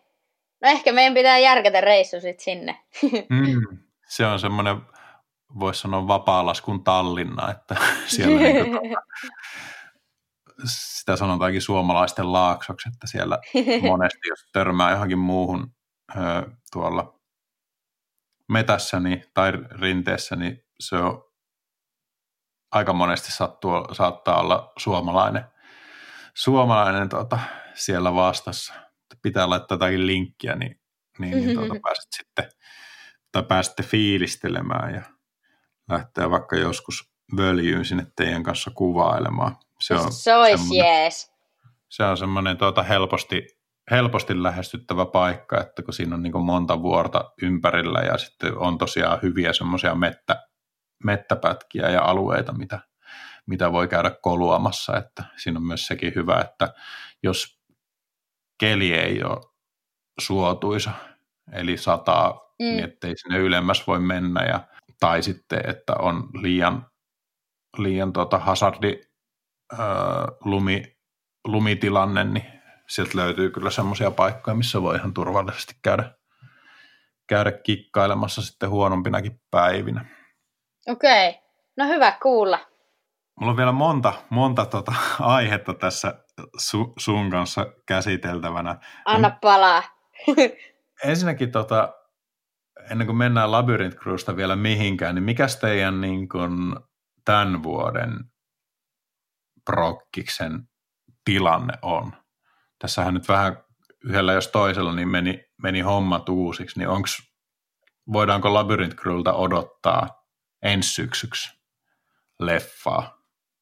Kyllä voidaan, tai aika hyvin on porukka kuitenkin saanut kuvattua. No osa ei ollenkaan, kun on ollut loukkaantumista sun muuta, mutta siis osa porukasta on saanut kuvattua tosi paljonkin. Että kyllä sieltä jotain tippuu, mutta se on vähän eri vielä, että millä kokoonpanolla ja minkä mittasta, mutta kyllä joo, jotain on tulossa. Että ei tarvi niinku kahta vuotta odottaa, että pääsee näkemään uutta materiaalia. Ei, kyllä, kyllä jotain, jotain tulee kyllä ulos. Joo. No tota, kuka siellä on ollut niinku tänä vuonna erityisesti liekeissä? No Joona on ehkä nyt eniten saanut kuvattua. Kyllä se, kyllä se Joona täytyy olla tässä vaiheessa. Kuka teillä on yleensä muuten silleen niin kuin spoteilla niin semmoinen, semmoinen, joka pistää niin kuin sessarit käyntiin? Että onko se jotain semmoista, joka aina ottaa ensimmäisenä homma haltu? No se vähän vaihtelee, tai kun monesti mennään sille spoteille, että ei tietystikään niin kuin kaikilla ole sen samaan spottiin temppua, että sit se vähän riippuu just kellä sattuu olemaan temppu mihinkin mm. spottiin. Mm. Sitten muut on siinä niin kuin auttamassa messissä. Kyllä. Kaikki puhaltaa yhteen hiileen yhden kaverin puolesta. Minkälaiset spotit sulla itsellä on niin kuin, tuota, semmoisia, mitä tykkäät käydä vaikka kuvailemassa kaduilla? No nyt tänä vuonna mä oon itse asiassa tehnyt aika lailla kaikenlaista, että on ollut niinku kaidetta, sitten on ollut, ollut vähän pudotuksia ja sellaisia aika laidasta laita, että välillä se on, saattaa olla niinku joku ihan tosi pieni juttu, mihin mä sitten tykkään tehdä jotain, keksiä jotain vähän luovempaa ja sitten joskus taas niitä isompia, mitkä sitten kuumattaa ihan sikana ja sitten siinä ei tarvi ehkä tehdä kuin se muutama yritys, kun ei enempää pysty. Mutta kaikkea niin kuin laidasta laitaa. Ja mä tykkään itse kanssa katsoa tosi paljon sellaisia pätkiä, missä on, niin kuin, on vähän semmoista skeittityylistä, mutta sitten on myös niin kuin, vähän isompiakin juttuja. Mm. Eli, eli sulle ei ole niin kuin semmoista tavalla, että haluaisit vaan nepittää tai sitten, että haluaisit vaan tehdä niin semmoisia isoja, selkeitä juttuja. Ei, että oikeastaan kaikenlaista, kaikenlaista hyvissä määrin sekaisin, niin se on, se on aika jees homma. Miten sitten, niin kuin, tuota, kun lumilaudallakin temppuja toki niin kuin on paljon, ja musta tuntuu, että, että tuota, te niin kuin uuden polven laskijat olette taas niin kuin lisännyt esimerkiksi reileissä ihan omia juttuja niihin aikaisemmin nähtyihin, nähtyihin temppuihin, että on kaikkia täppäyksiä ja spesiaalireverttejä ja hulluna kaikkia vaihtoja ja minkälaisiin juttuihin sä itse tuota, kiinnität laskiessa niin kuin huomiota tai mitä sä oot vaikka treenannut niin kuin tänä vuonna, että onko jotain uusia juttuja, mitä oot saanut haltuun? No itse on just aika paljon fiilistellyt noita kaikkia tommosia täppäyksiä viime aikoina, että sitten on niitä, niitä tullut kans jonkun verran tehtyä. Sitten oikeastaan mä tykkään tosi paljon, että jos laskija tekee just jotain luovaa ratkaisua, ettei ole aina se sama, mitä kaikki muut tekee, vaan että kunhan saa sinne jotain omaa erilaista, niin se on sellainen laskeminen, mitä mä tykkään katsoa. Onko sulla tässä vaiheessa niin kuin jotain semmoisia erityisiä suosikkilaskijoita? Se voi olla suomalaisia tai, tai tuota, ihan mistä vaan, jo, joiden tuota pätkiä, pätkistä saa niin kuin semmoiset snoukkafiilikset. No, mun mielestä kaikki aikojen partti on edesmenneen Dillon Ojon Desavu Encore partti. Se on, se on ihan sika hyvä, että se just painaa tosi hyvällä stiisillä. Ja no sit No tietysti Roope ehdottomasti yksi lempilaskijoista. Tai siltä mä oon itsekin saanut paljon inspiraatioa ja Roope on ollut hyvä hype man. ja mm. sit, no mun veli tietysti kanssa, sillä on mun mielestä hyvä tyyli. Ja sitten no Labyrinth Cruise kaikilla on tosi hyvä tyyli, että kaikki tykkään katsoa. Ja... Mutta sitten kanssa on fiilistellyt viime aikoina paljon Jill Perkinsin laskemista, Maria Thompsonin laskemista ja sitten No mä koen, että kaikki mun kaverit, niin kaikki painaa tosi hyvällä tyylillä. Sitten mä esim. aina tykkään katsoa, aina kun kaverit postaa Instagram-videoita, just esim. Karola Niemelä ja Emmi Parkkisen Niemi ja Venla Mustonen niin, ja monet muut, niin sieltä tulee, sieltä tulee semmoista inspiroivaa settiä kyllä. Että oikeastaan kaikista suurin niin kuin, inspiraatio tulee sille ihan lähipiiristä. Se on, se on oikein. Mm. Tota, minkä sä mainitsit tuossa just, että Roope on tavallaan niin kuin puskenut sua oppimaan tai, tai niin kuin kehittymään. Mm. Onko Roope, niin kuin, onko se semmoinen usuttaja, että, että tuota, koettaako se niin kuin luoda sulle semmoista, niin kuin, että kyllä sä pystyt tähän, tai, tai millä, millä lailla se niin kuin motivoi sua tai puskee sua eteenpäin? Joo, just tolla tavalla. Tai silleen mä tosi monesti silleen vähän yliajattelen, että vaikka mä periaatteessa niin tietäisin, että vaikka mä pystyn tekemään ton tempun tuohon spottiin, mutta sitten silti mulla on päässä se taka-ajatus, että vitsi pystynköhän mä oikeasti, niin sitten just siinä vaiheessa mä oon Roopelle silleen, että hei, hei pystyisikö mä tekemään tuon, sitten se on silleen, joo joo joo, anna mennä. Että kaikissa tollasessa niin on kyllä ollut tosi hyvä usuttaja Roope. Mm. Kuinka kauan te olette tuota, ö, ollut Roopen kanssa yhdessä? Joku reilu viisi ja puoli vuotta. Aika kova. Kiitos. Onneksi, onneksi tuota, olkoon. Onko se ikinä niin silleen, että, että jos te nykyään asutte yhdessä ja teillä on samanlaisia harrastuksia tai, tai samat harrastukset, laskette paljon, paljon tuota, keskenään, niin, niin, niin onko jotain semmoisia niin aivan täysin omia juttuja, mihin tuota, vaikka Roope ei, ei niin kuin tuota, lähe? Tai onko jotain semmoisia omia harrastuksia esimerkiksi, tai omaa aikaa tai omia juttuja muuten sille, että minkä pidät vaan itselläsi? Että... No ei ole sille ollut erityistä tarvetta silleen pitää mitään omana juttuna, että mä oon kokenut niin kuin, että että on toiminut homma hyvin näinkin ja on vaan fiilis, että on silleen saman mielenkiinnon kohteet ja sit voi puhua niistä, koska tämäkin, tai niin kuin lumilautailu ja skeittaus, molemmat on vähän sellaisia elämäntapa lajeja, niin mä oon kokenut se itselleen vaan hyvänä, hyvänä hommana, että voisit niistä jakaa ajatuksia. Mutta sitten on jo sen verran, että TikTokkiin Roope ei ole, ei ole suostunut, vaikka mä oon joskus pyytänyt sitä johonkin TikTok-tanssiin, mutta ei, ei ole lähtenyt, eikä, eikä varmaan tule lähtemään. Hyvä Roope, pitää olla periaatteita miehellä. Tota,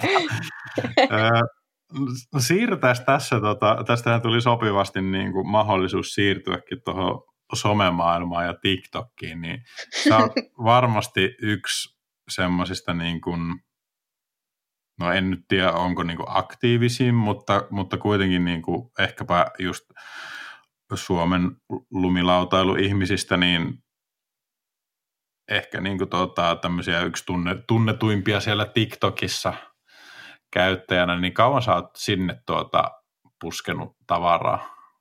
Mitä mä joskus varmaan about vuosi sitten latasin sen.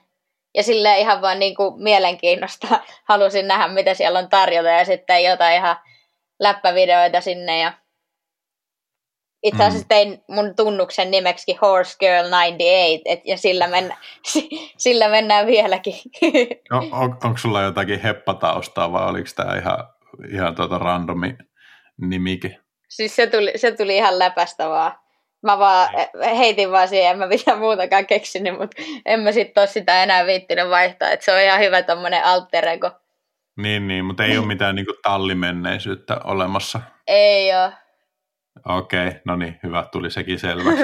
tota, äh, kerro tämmöiselle täysin kelkasta pudonneelle setämiehelle, että mikä, mikä niinku tota, mikä, mikä meininki siellä TikTokissa noin yleisesti on, että mitä porukka niin kuin laittaa ja mikä se on se, niin kuin se, sen kanavan juju? No se juju on oikeastaan siinä, että sä voit laittaa sinne periaatteessa ihan mitä vaan. Että sit siellä on niin kuin valminaisin biisejä, joihin sä voit nauhoittaa sit videon. Että aika isona siellä on just kaikki noi tanssihaasteet sun muut, mutta sit niin nyt se on levinnyt paljon isommalle siitä, että sit sieltä tulee just kaikki, että mäkin on esim postannut sinne ihan vain snoukkavideoita ja skeittivideoita, että sinne voi oikeasti laittaa ihan mitä vaan. Mm. Eikö se, on, se on, se on niin kuin tota, mä oon ymmärtänyt, että se on vähän niin kuin nuoremman porukan suosiossa, että hetkonen, sä oot syntynyt 98. Joo. Eli sä oot 22 täytät. Joo. Niin, niin tota, onko se kuinka, niin onko tyylin sun ikätovereilla niin kaikilla TikTokit vai, vai tuota, minkä verran se on niin kuin ottanut tuulta alle tälleen niin kuin laskuporukoissa?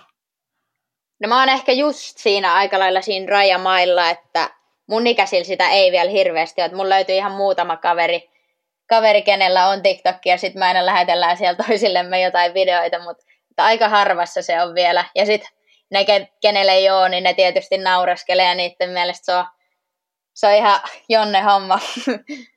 mutta sitten jos mennään musta vaikka, mitähän mä sanoisin, varmaan viisi vuotta nuoremmaksi, niin sitten varmaan alkaa olla just sitä, että kaikilla on se. Joo. Mä oon silleen niin kuin ymmärtänyt, että siellä on tyyliin lähtenyt jotkut ö, videot ainakin alkuvaiheessa, kun se on kuitenkin nuorempi tavallaan somekanava kuin nämä muut tämmöiset isoksi päässeet, esimerkiksi Instagram ja varsinkin nyt tietenkin Facebook, mutta ö, oliko, se, oliko se sulle sillä lailla sille, että sä niin kuin tavallaan kiinnostuit käyttämään siitä, sitä sen takia, että se oli niin kuin kiva juttu vai ajatteliko sä, että tästä voi olla niin kuin hyötyä tavallaan vaikka sun tämän snaukkapuolen näkyvyyden kannalta? Oliko siinä mitään tämmöistä laskelmointia? Ei siis, ei, ei todellakaan minkäänlaista laskelmointia ollut. Et mä oon aina nähnyt sen vaan ihan silleen läppähommana. Ja esimerkiksi mä oon edes mun sponsoreille sanonut, että mulla on TikTok. Et ole sanonut? En ole sanonut.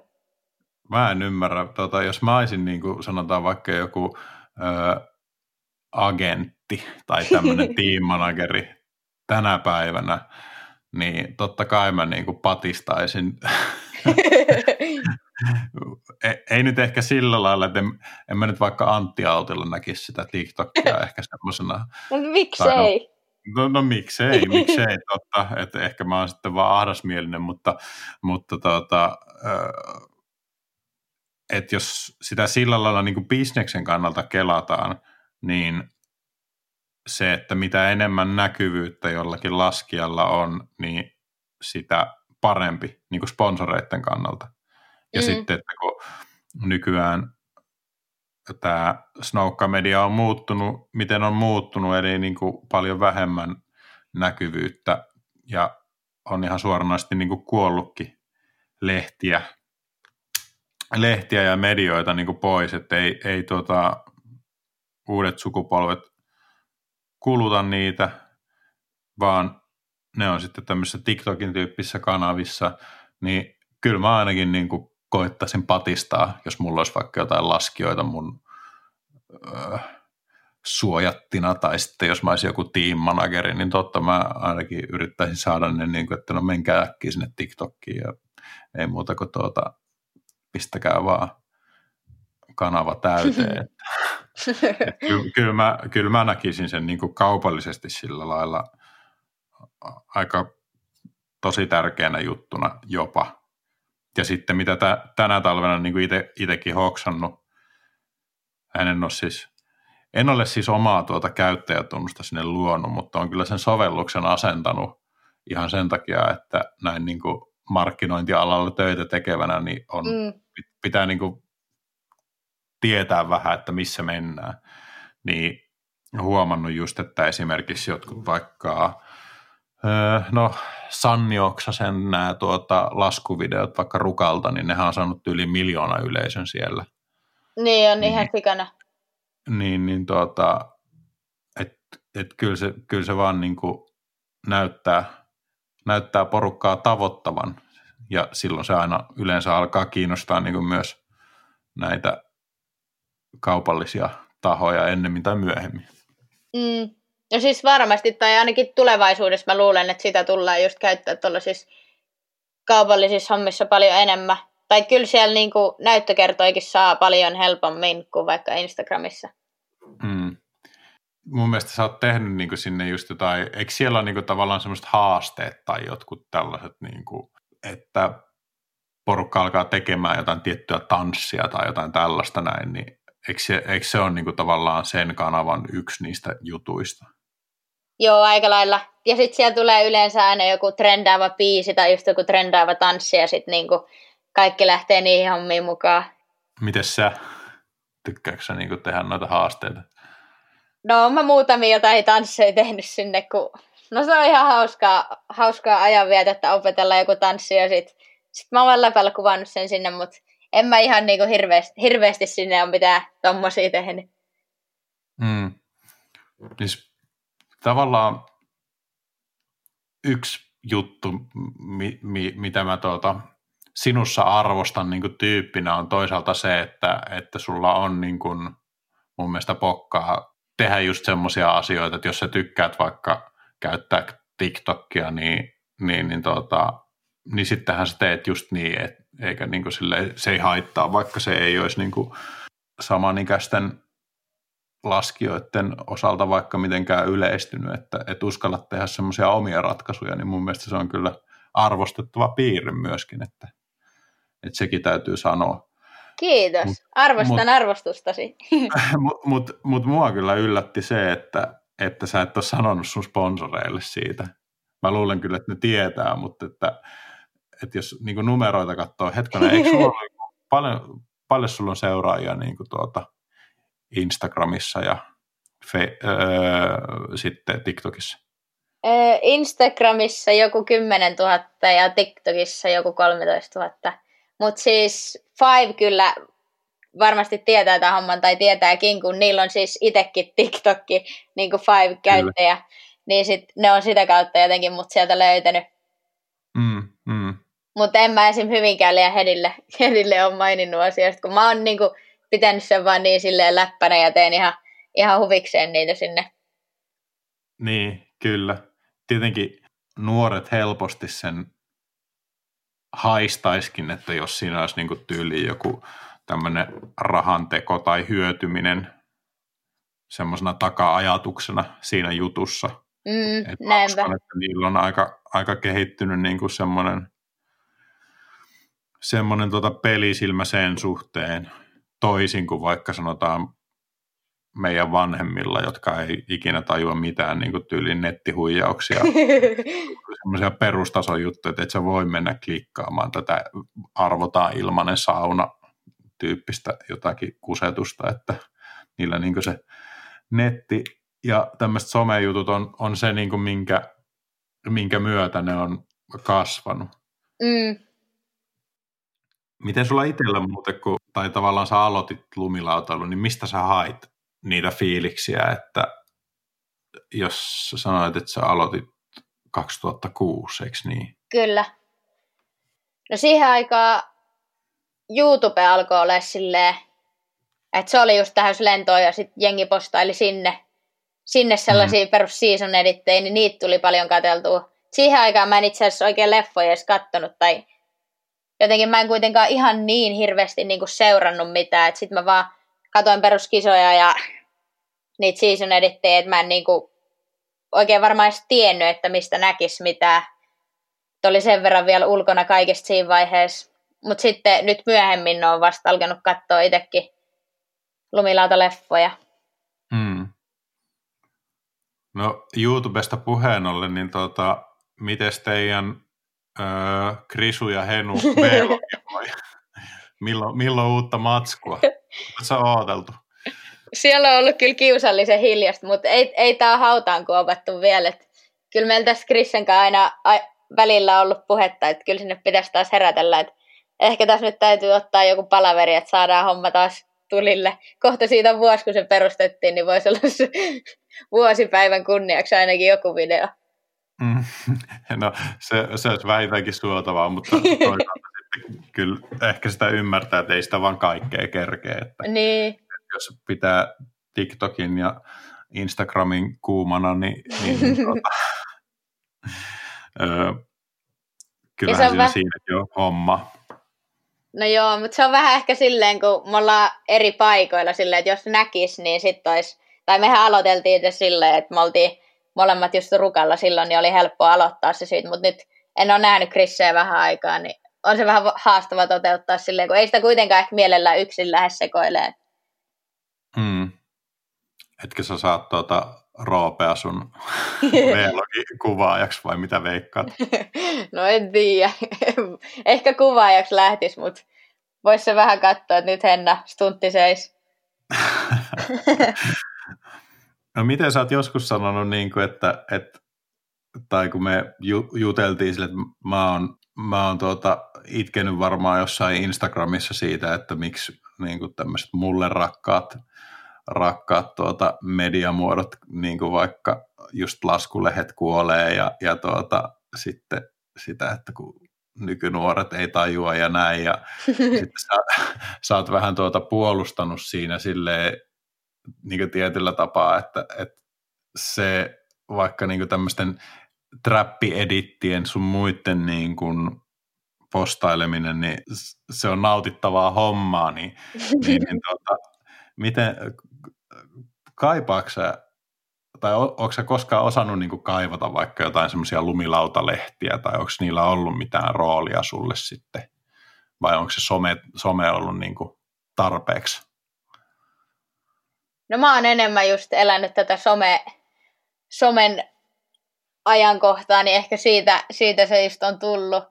Mutta siis oon mä jonkun verran jo lehtiikin lukenut, mutta itse en ole siis itse oikein ikinä ollut niinku mikään lukijatyyppi. Että mä oon just aina esim. tykännyt katsoa leffoja, mutta en oo, en oo esim. lukenut vaikka kirjoja oikeastaan koskaan, niin mä veikkaan, että mulla on niinku vähän, vähän tästä tää lähtenyt, mutta kuvat on kyllä tosi jees, mutta itsekään en ole niinku oikein niihin päässyt silleen niin paljon ehkä sisään, kun ei ole tullut itse otettua.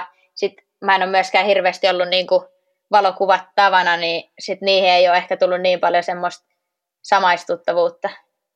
Niin totta, ehkä se mun itkun pointti oli siinä juuri, juuri että tuota, kun nämä omat mahdollisuudet tuota, levittää näitä kuvia on sitten niin. Niin kuin tietyllä tapaa surkastunut, että mm mä en itse vaikka koe niin kuin esimerkiksi jotain Instagramia mitenkään hirveän hyvänä paikkana esittää valokuvia, että kun ne herää vasta sitten niin kuin kukoistukseensa kunnolla, kun ne pääsee vähän isommalle, mieluummin niin kuin paperille tai pinnalle mm. kuin jollekin näytölle. Että, Totta. Mutta tota, eihän se auta, niin kuin maailma, maailma muuttuu ja on muututtava siinä mukana. Mm.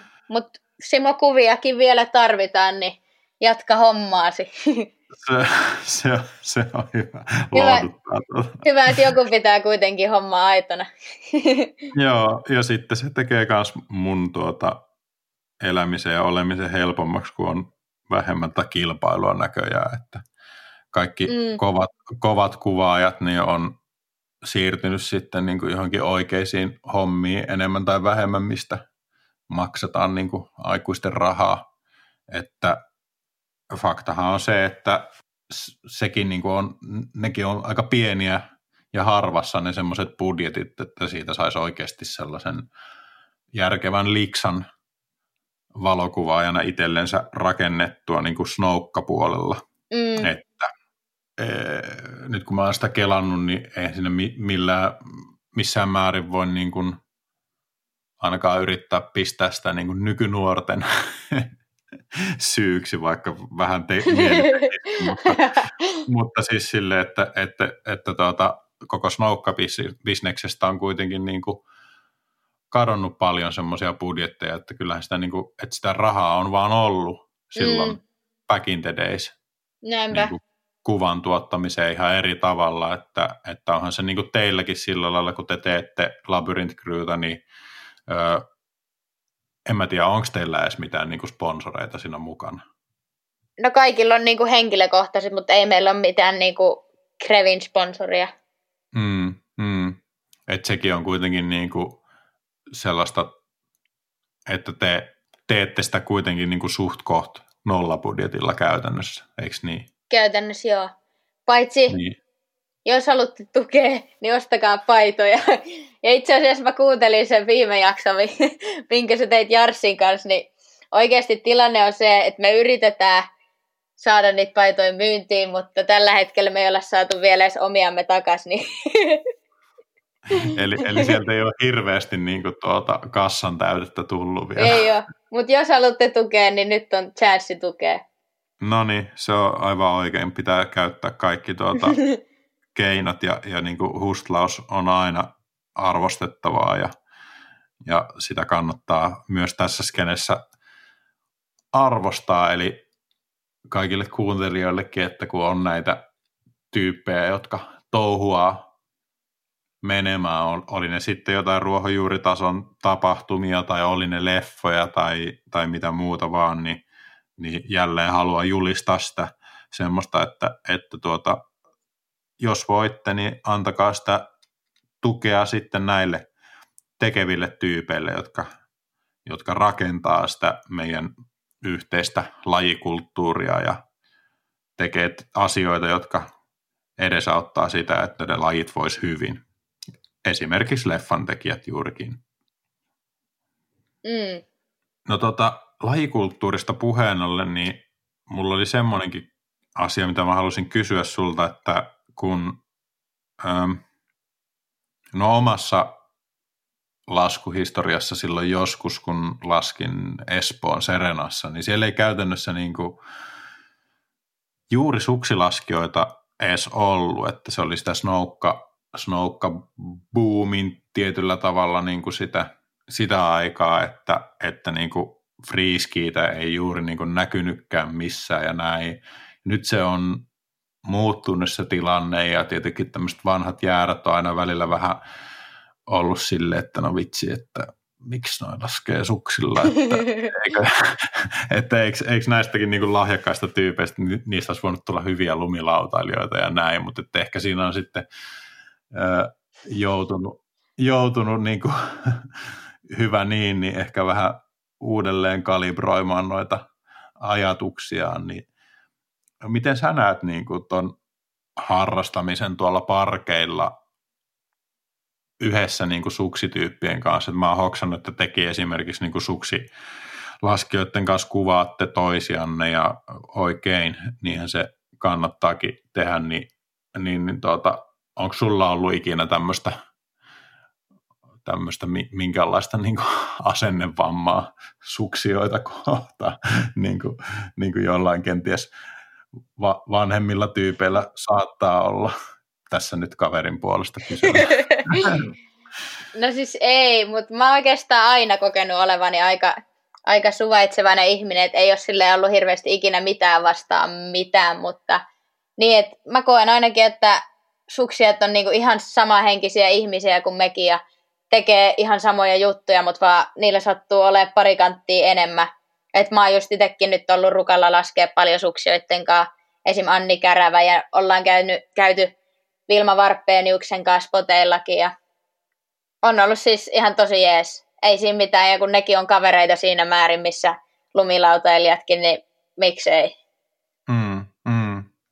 Ehkä se itselläkin tavallaan on lähtenyt just sen kautta, että kun itse on päätynyt tuonne niin kuin vapaalaskuhommiin jonkin verran ja siellä niin kuin tuntuu, että sillä välineellä ei ole niinkään merkitystä, että se on se retki on yhteinen ja se, ne linjat, mitä lasketaan, niin mm. on, on yhteisiä ja, ja tuota, ö, siinä kun niin kuin ei ole tavallaan myöskään juuri niin niistä t- tavallaan tempuistakaan kyse, niin siinä ei ole niin kuin mitään semmoista, mikä erottaisi, erottaisi niin paljon. Ja on just löytänyt itteni, siis älkää hyvät kuulijat käsittäkö väärin, että, että mulla olisi tässä niin kuin mitään semmoisia laajoja antipatioita hiihtäjiä kohtaan. Tuota, ei, ei missään nimessä. Siis on esimerkiksi just löytänyt itteni katsomasta niin kuin vaikka jotain suksileffojakin jopa, ja varsinkin niin kuin niissä semmoisia vapaalaskupätkiä, että kun siihen pystyy samaistumaan siihen, niin kuin siihen mm. linjaan tai siihen paikkaan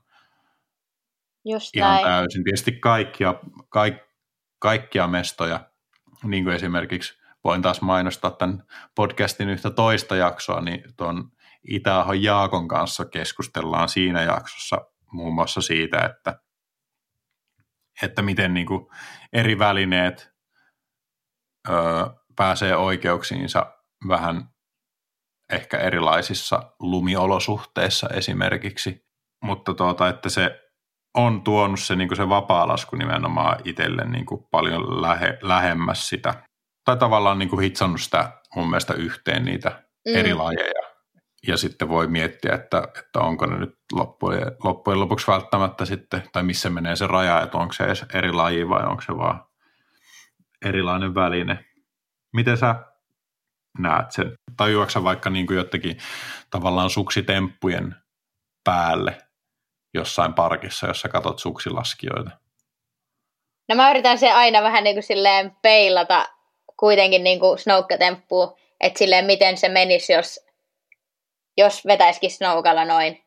Että sille siinä mielessä joo, mutta en mäkään niin kuin ihan vielä tarpeeksi, tarpeeksi ole lajiin perehtynyt. Että niin tietäisi just vaikka temppujen nimiä tai että miten haastavaa joku olisi tehdä, mutta sillä yrittää miettiä, että jos se on snoukalla kova, niin se on, suksillakin kova. Hmm.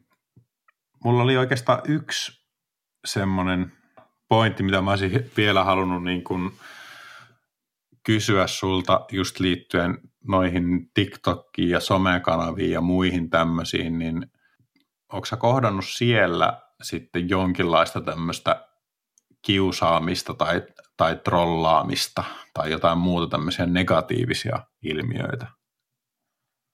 No en ihan hirveästi. TikTokissa nyt tietty välillä tulee jotain sellaisia ihan random trolleja kommentoimaan kaikki outoja asioita, mutta sekin on silleen, että sit niitä tulee vähän jokaiselle joskus. Mm. Mutta joo, ei, ei mitään sen vakavampaa. Sä et ota ittees, ittees niinku trollaamisesta. En ollenkaan, päinvastoin naurattaa vaan. mm. Kun tuossa just tuota, juttelin yhden ihan toisen lajin naisurheilijan kanssa ja se niin kuin tunnusti sillä lailla, että, että tuota, sille tulee jos jonkin verran niin kuin vaikka tuota, yksityisviestinä niin kuin kaikenlaista ihan suoranaista törkyä. Ai niin, yksityisviestinä? Toi on aika niin, rappi.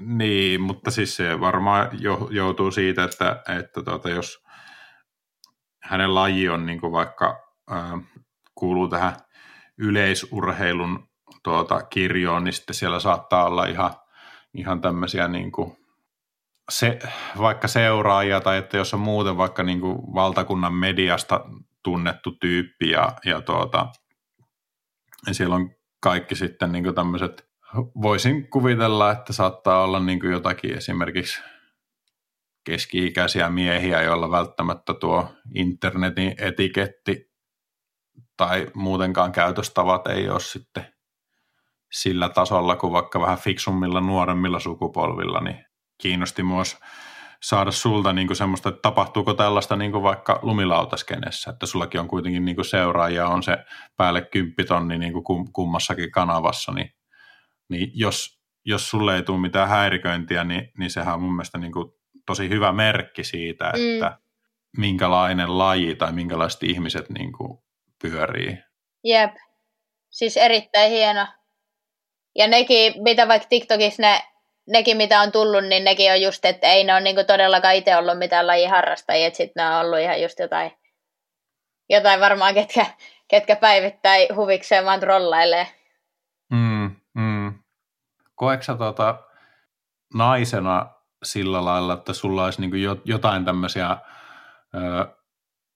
rajoitteita, kun mä oon tavallaan niin kuin nuoren, no paitsi aviomiehenä, mutta myös niin kuin tämmöisen kasvavan nuoren tytön isänä, niin mietin tämmöisiä teemoja melko paljonkin, että kun maailma ei ole niin kuin sillä lailla kovin reilu monessakaan asiassa, mutta, mutta tuota, yksi, yksi näistä on, on niin semmoiset tavallaan erilaiset äh, standardit ja odotu, odotukset ja tavallaan, että minkälainen on, minkälainen on sallittua niin kuin vaikka pojille tai miehille ja naisille.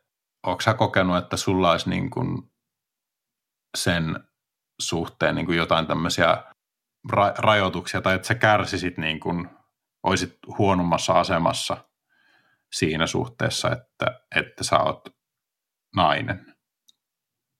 No en kyllä itse asiassa. Tai esim. No kaikki kisatkin, missä on ollut, niin niissäkin on nykyään ollut niin kuin ihan yhtä suuret vaikka palkintorahat ja kaikki, että mun mielestä tänä päivänä niin kuin tasa-arvo on aika kohdillaan.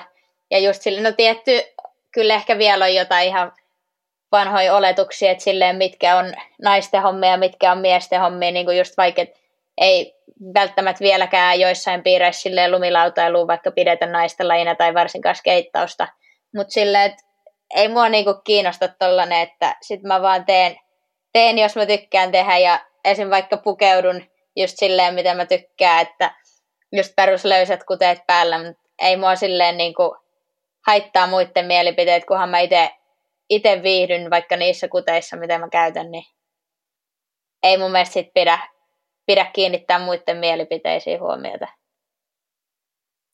Toi on tosi lohduttavaa jotenkin kuulla. Musta tuntuu, että niinku asiat menee hitaasti, mutta kuitenkin varmasti niinku parempaan suuntaan tässä mm. meidänkin tuota, rakkaassa lajissa kaiken, tai ainakin tästä päätellen. Ja, ja tuota, tuo on niin kuin, hyvä asenne ja, ja hienoa kuulla, että, että tuota, sä oot kokenut ne asiat tolla tavalla. Mun mielestä tuota, tähän voi olla melkein aika hyvä meidän alkaa päättelemään tätä tämän kerran episodia näihin niin kuin sanoihin ja näihin tunnelmiin.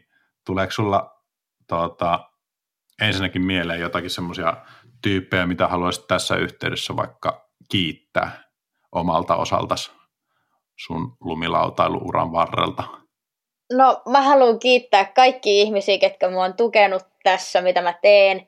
Eli mun perhe, mun kaverit, sit just kaikki sponsorit ja mun managereita Satu ja Nooraa. Sitten kaikkia, ketä mua ikinä on valmentanut. Ja Lumilautaliittoa ja Labyrinth Crew totta kai. Ja kiitos Simo, kun sain tulla tähän mukaan. Ja kiitos, että teet näitä. Ei mitään. Kiitos, kiitos vain tuota vierailusta. Jääkö sulle vielä mitään semmoista mielen päälle, mitä olisit halunnut, halunnut loppuun mainita? Vai tuliko tässä meidän juttutuokiossa niin kuin sun mielestä hyvin asioita puiduksi? No tässä tuli aika hyvin asioita kyllä mun mielestä.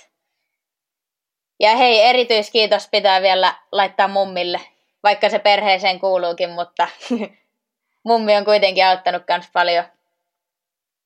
Kyllä, näin on. Mummit ei koskaan saa tuota liikaa kiitoksia ei. tässä maailmassa. Mutta tuota, ei mitään, me pistetään tuota homma pakettiin näillä näppäimillä ja mä kysyn vielä sitten sulta erikseen niin viisi nimeä, joita sä haluaisit kuulla näissä tulevissa episodeissa. Mutta tässä vaiheessa niin kiitos Henna ja kiitos kuulijat. Tämä oli Arktiset linjat, episodi numero viisi. Kiitos.